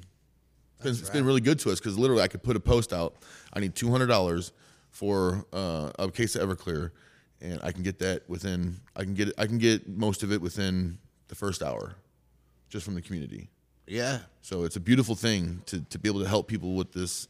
Uh, have a team that backs me up. Have other people out there that back us up, and uh, you know, I just I just want to do good for people. You know, No, and that's awesome, man. Um, teamwork makes the dream work for Absolutely. sure. You know what I mean? Like, yeah, absolutely. Yeah, I mean, I, I'll be honest. I couldn't do all the stuff that I do without the team of people that I have. I have a, I have a team of people that That's awesome. that does shit behind me. Like, I, you know, at this point, I basically shake babies and kiss hands. uh, but, yeah, that's awesome. Man. well, I mean, like, I, I have to pay all of them too. Yeah. Well, you know what I mean. We have to make all the things go round. But, like, for real, like, just you know, what I found is what I do best is talk to people and network and tattoo. And so those are the things that I do best. And I can make those pay for and do the other things. And like other people are really good at writing emails, and other people are really good at like doing my social media. Other people are really good at, you know what I mean? Like, and so I just hire the people, like, I got people that do logistics. And um, so definitely, like, it's taken a team of people. Uh, shout out to Bowser. he he's been he's been a great addition to the team. He told me that he he heard our, our shout outs in the earlier episodes, so I just thought I'd just throw him in there again. It's LT's apprentice. He's a tattooer now. Great guy. Good guy. Great guy, but he's the fucking goat, bro. I like. I'm voting him for f- friend of the last decade. He's he's on top of his shit. I I want to I want to keep it 100. Like you don't find people about you know every once every 10 years or something, and you know unless something drastically changes, this dude's up for nomination of friend of decade, bro. like Nice. you know That's awesome. I don't I don't take on very many friends, so. Um, well, that's a big shout out. Ooh, I'll have to edit that. you didn't say too much. Ear- earphones, earphones. You fucking suck.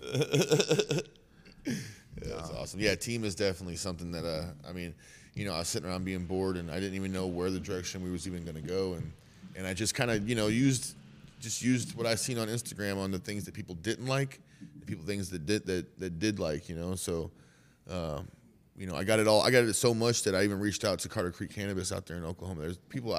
He does a grower's tip of the day, um, just speech, and he he relates cannabis with, with everyday life. You know, and he'll he'll he'll kind of put the two together, and and so he'll say things like, you know, life is like, you know, life is like the exact same way.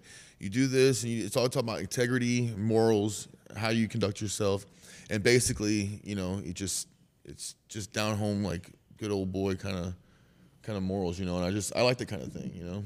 And he grows fire cannabis, you know. So, So- he uh, got yeah he donated some stuff to us, and we were doing giveaways for that. I thought that was kind of cool to that he did that. Sick. So what what is uh since it's like our Christmas or holiday edition, Hanukkah edition. Uh so what, what do you got planning for the holidays and for like coming up for the new year um with the cannabis uh like you got some some stuff in the works for this next year or Uh, yeah. So, well, I mean, um, we're doing a grow off right now in the group. It's um, it's to push the to basically pheno hunt. what, what is a grow off? It's grow off is basically like we all in our team will pop these seeds at a certain time. Uh, the person running will get all the rules and stuff like that, and you will grow and basically the best one looking wins pretty much. Um, now, because we're such a team on based on both sides, where we can't really have it sent off and tested and all that kind of stuff yet.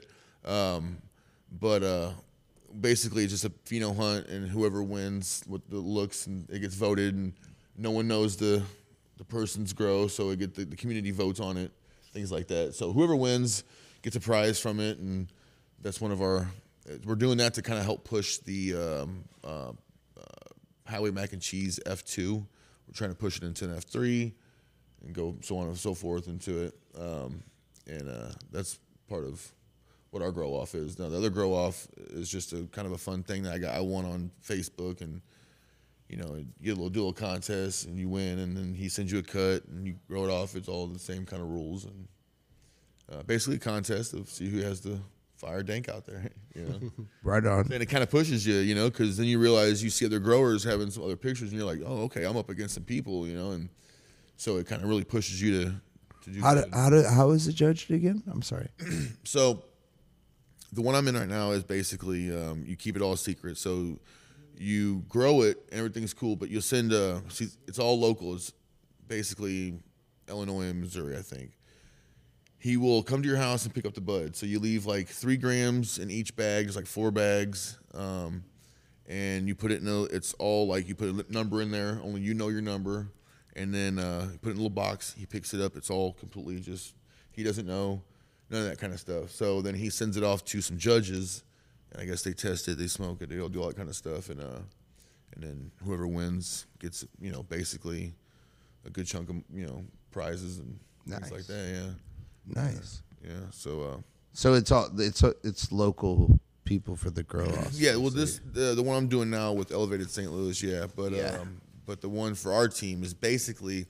So the so the United Is that like States a people- is that like a picture one or something kind Yeah, of? Yeah well, uh, so they're gonna they're supposed to send the people in the other states are supposed to send me their cannabis, and I'm supposed to take it to my my buddy who's the judge, and he's gonna sit back and you know they will take pictures, and they're supposed to be anonymous, so no one knows or nothing like that. You're supposed to only post it on the team page.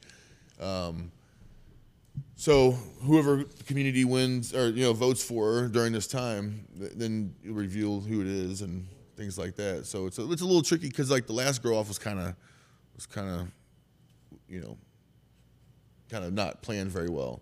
The second one's planned a little bit better than so we're just kind of learning you know for that kind Sure. of thing. But uh, I think there's always an evolution of something. yeah, absolutely.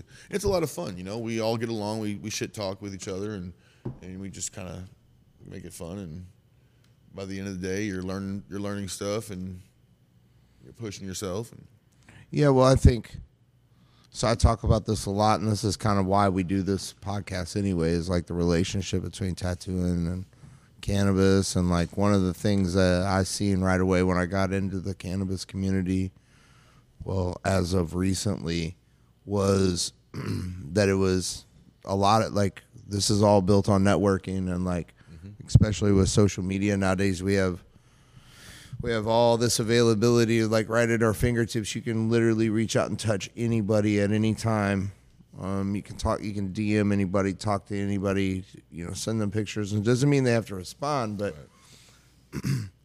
it's been my experience that like a lot of people respond. Yeah. Um, you and and I always I always say this uh, like fuck closed mouth don't get fed. Yep. You know, and like one of the reasons we did this is because like if we're gonna do it, like you just got to do it. Like, Yep. You know, like you can be scared and nervous and all these things, Right. but like until we sit down and start doing it, it who cares? Right. Right. Exactly. So, um, I think that's awesome, man. No contest definitely. We're entered in, so uh, we're gonna we're entered in the Frost Bowl. I think is coming up in like February. We entered some uh, some hash in that. cool. It's the only thing we have going on for us so far this year. We have the cannabis and uh, tattoo festival coming up February 18th and 19th uh, with a glass blowing demo from Nico Cray. Where's that gonna be at? It's going to be over off St. Charles Rock Road. Um, I can I can't remember the exact name of the location, but I can tell you that it is between. Um, basically, it's between. Uh, oh God, I'm blacking out now. it's on the Rock Road. It's on the Rock Road. How about that? North Side Rock Road. North side. It's no, it's it's actually like yeah, I guess mid side, bro. It's like Mid County. mid county. Uh, it's it's like closer to my side than it is like the Martin Luther King. Like it's it's before um, Ferguson Street. Okay.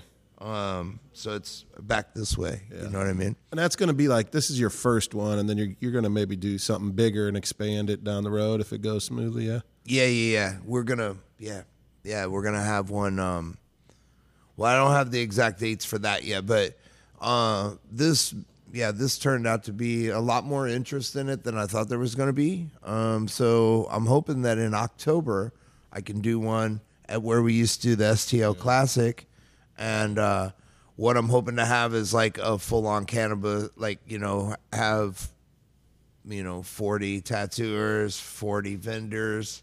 I have the perfect vendor, Elevated St. Louis. He's the guy. Yeah, no, no, no. We like for sure we'll do like we this thing here was already bigger than I thought it was going to be. Um so I'm excited for the next one. Um but yeah, this is just like kind of a small personal thing, but definitely come out and I think we still have some vendor spots available for it too and I can send you the link for that. Um it's definitely everything's on sale. The tickets are on sale for that.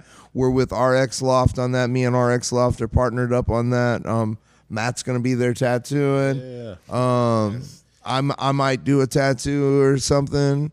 Um, I know Bowser's going to be tattooing. Kaylee's going to make an appearance.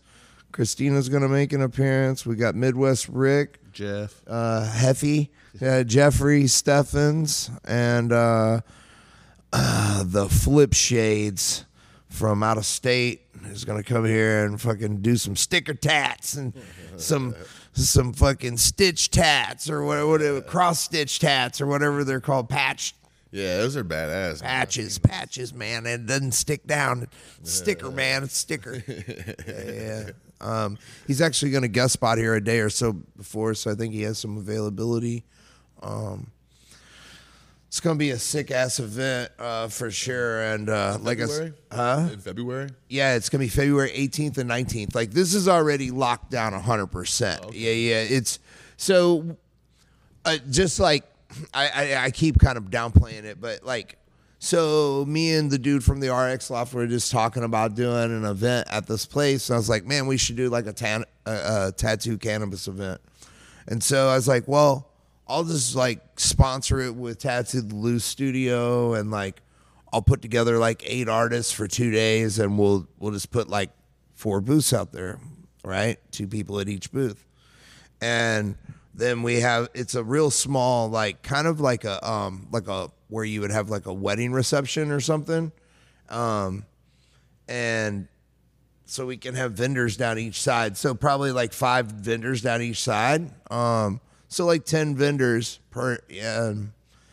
So like it's pretty small, but it was more of just like a grassroots. I just want to do events that like normalize do, vaping and smoking and no alcohol.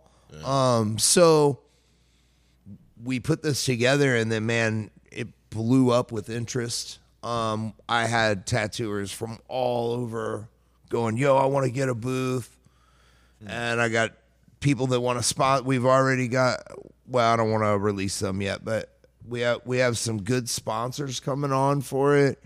Um, Nice. and it's gonna like like I said, Nico's gonna do a demo, and he's gonna have stuff for sale there, and like like Nico's a pretty high end rig maker, you know what I mean, and like he's an artist, and it's gonna be awesome. So I want to follow it up like in October, you know, like kind of with like a Croptober kind of thing, and um, do a cannabis, but have like 80 booths and do it like at the Holiday Inn and again really legitimize it. Like we're just talking through the details right now to um the contract for it. I just don't have the full dates for that one set up yet but basically we just need to get the okay to vape in there.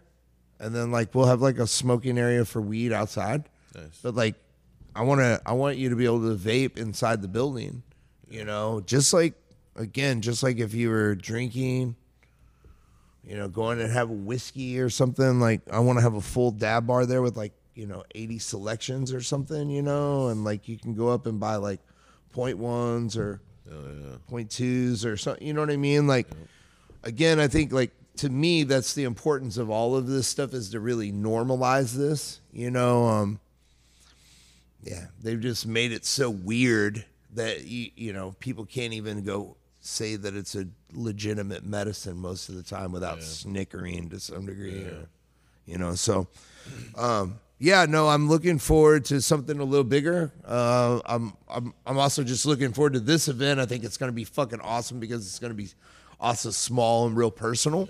Um, and uh, just also see how it shakes out. Um, so I, I got a lot of I got a lot of stuff going on this year. I'm excited, bro. Yeah, yeah. Um, Yeah, I love cannabis, cannabis events. We go to the ones out there in uh, off of uh, Knights of Columbus out in House Springs, Missouri.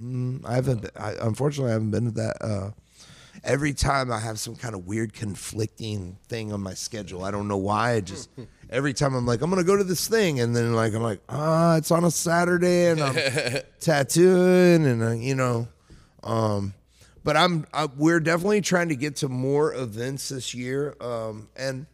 I've been doing a lot of stuff with RX Loft, so like you know, I do a lot of pop ups with them with my small woods uh, farms, solventless, and um, yeah, um, yeah, the cannabis industry and the tattoo industry, I think, are real, Absolutely. real similar. Um, it's real easy for, I don't know, for us to talk about it, and always been around. So Finally, isn't it a great time to be alive, man? I mean, I remember just you know smoking a joint and and you know seeing somebody not like not necessarily just anybody, but you know of course you see a cop drive by or maybe somebody of some sort of like you know you're like oh god you're like hiding it. now it's just like I just smoke and don't I don't give a shit. Like I don't just do it like.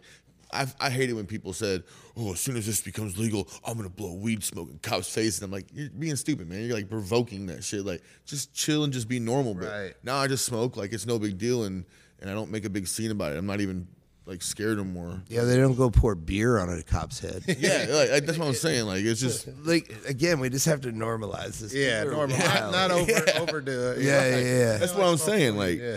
they were just saying like that. I'm like that's the reason why it may not even happen, but nonetheless it is happening, and it's happening at a rapid pace, and and uh, you know just trying to find a certain states to lock in certain things, and uh, so yeah, it's becoming it's becoming popularized now. I'm a little more afraid of it being federal federally legal.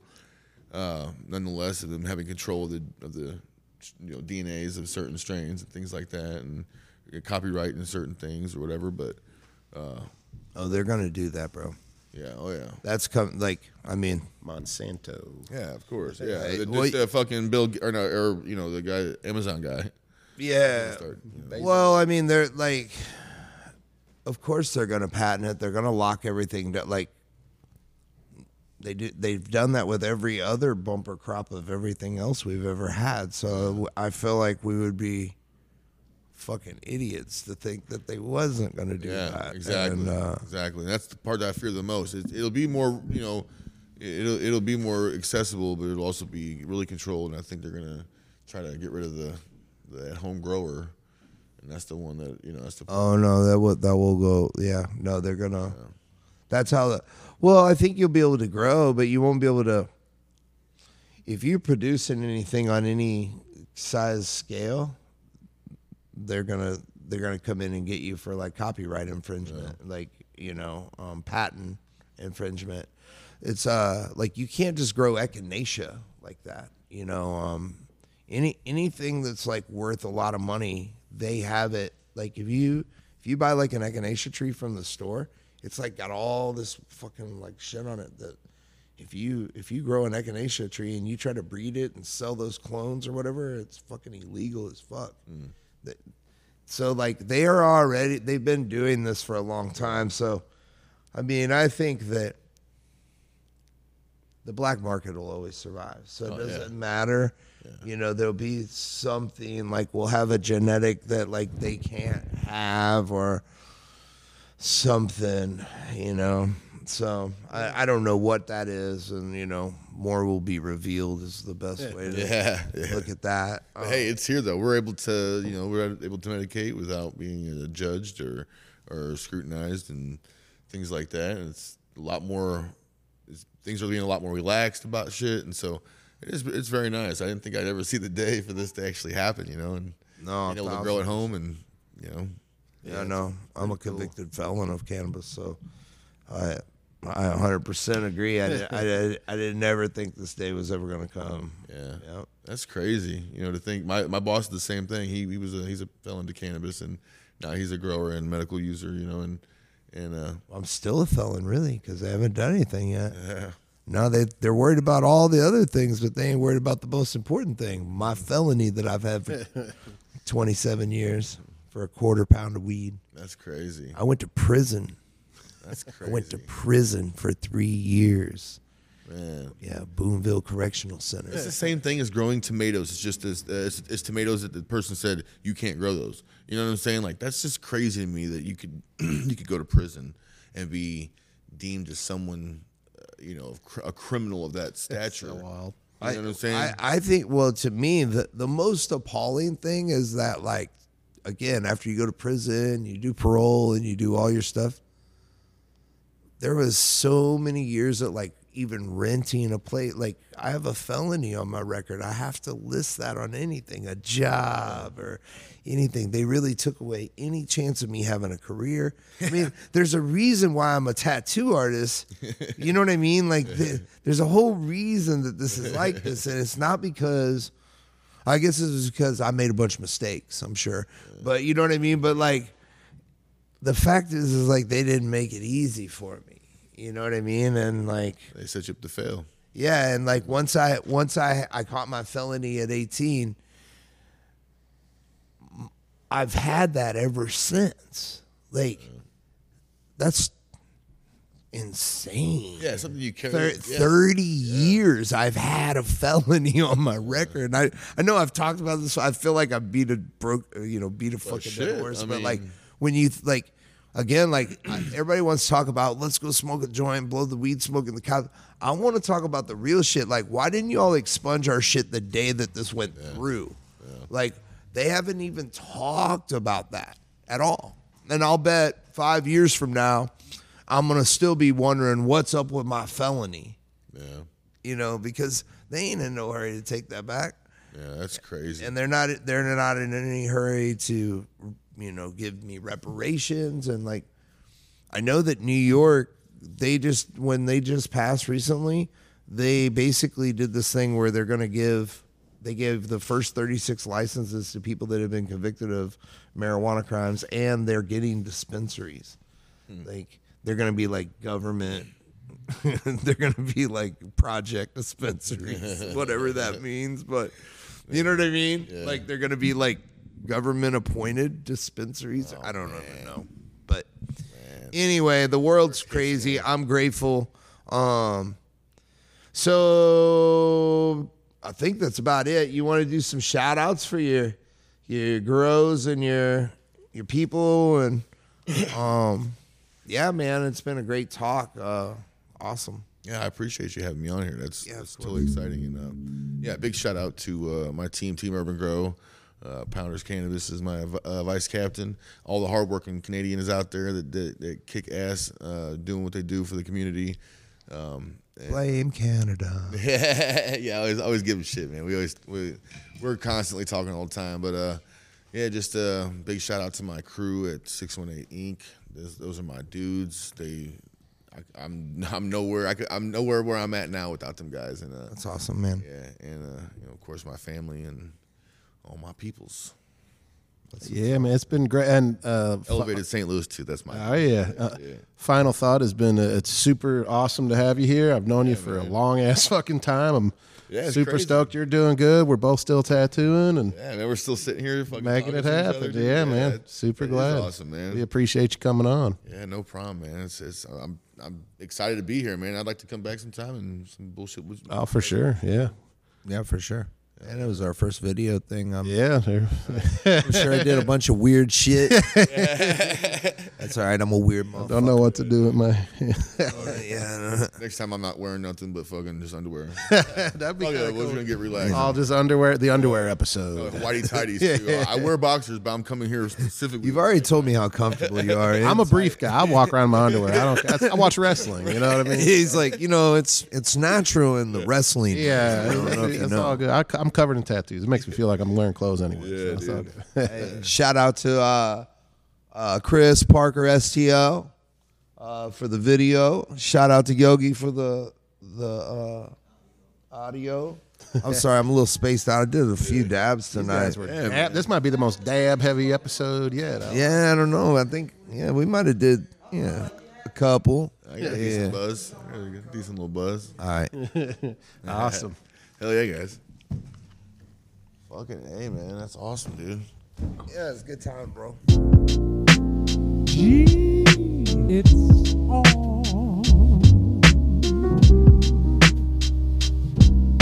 fine. G.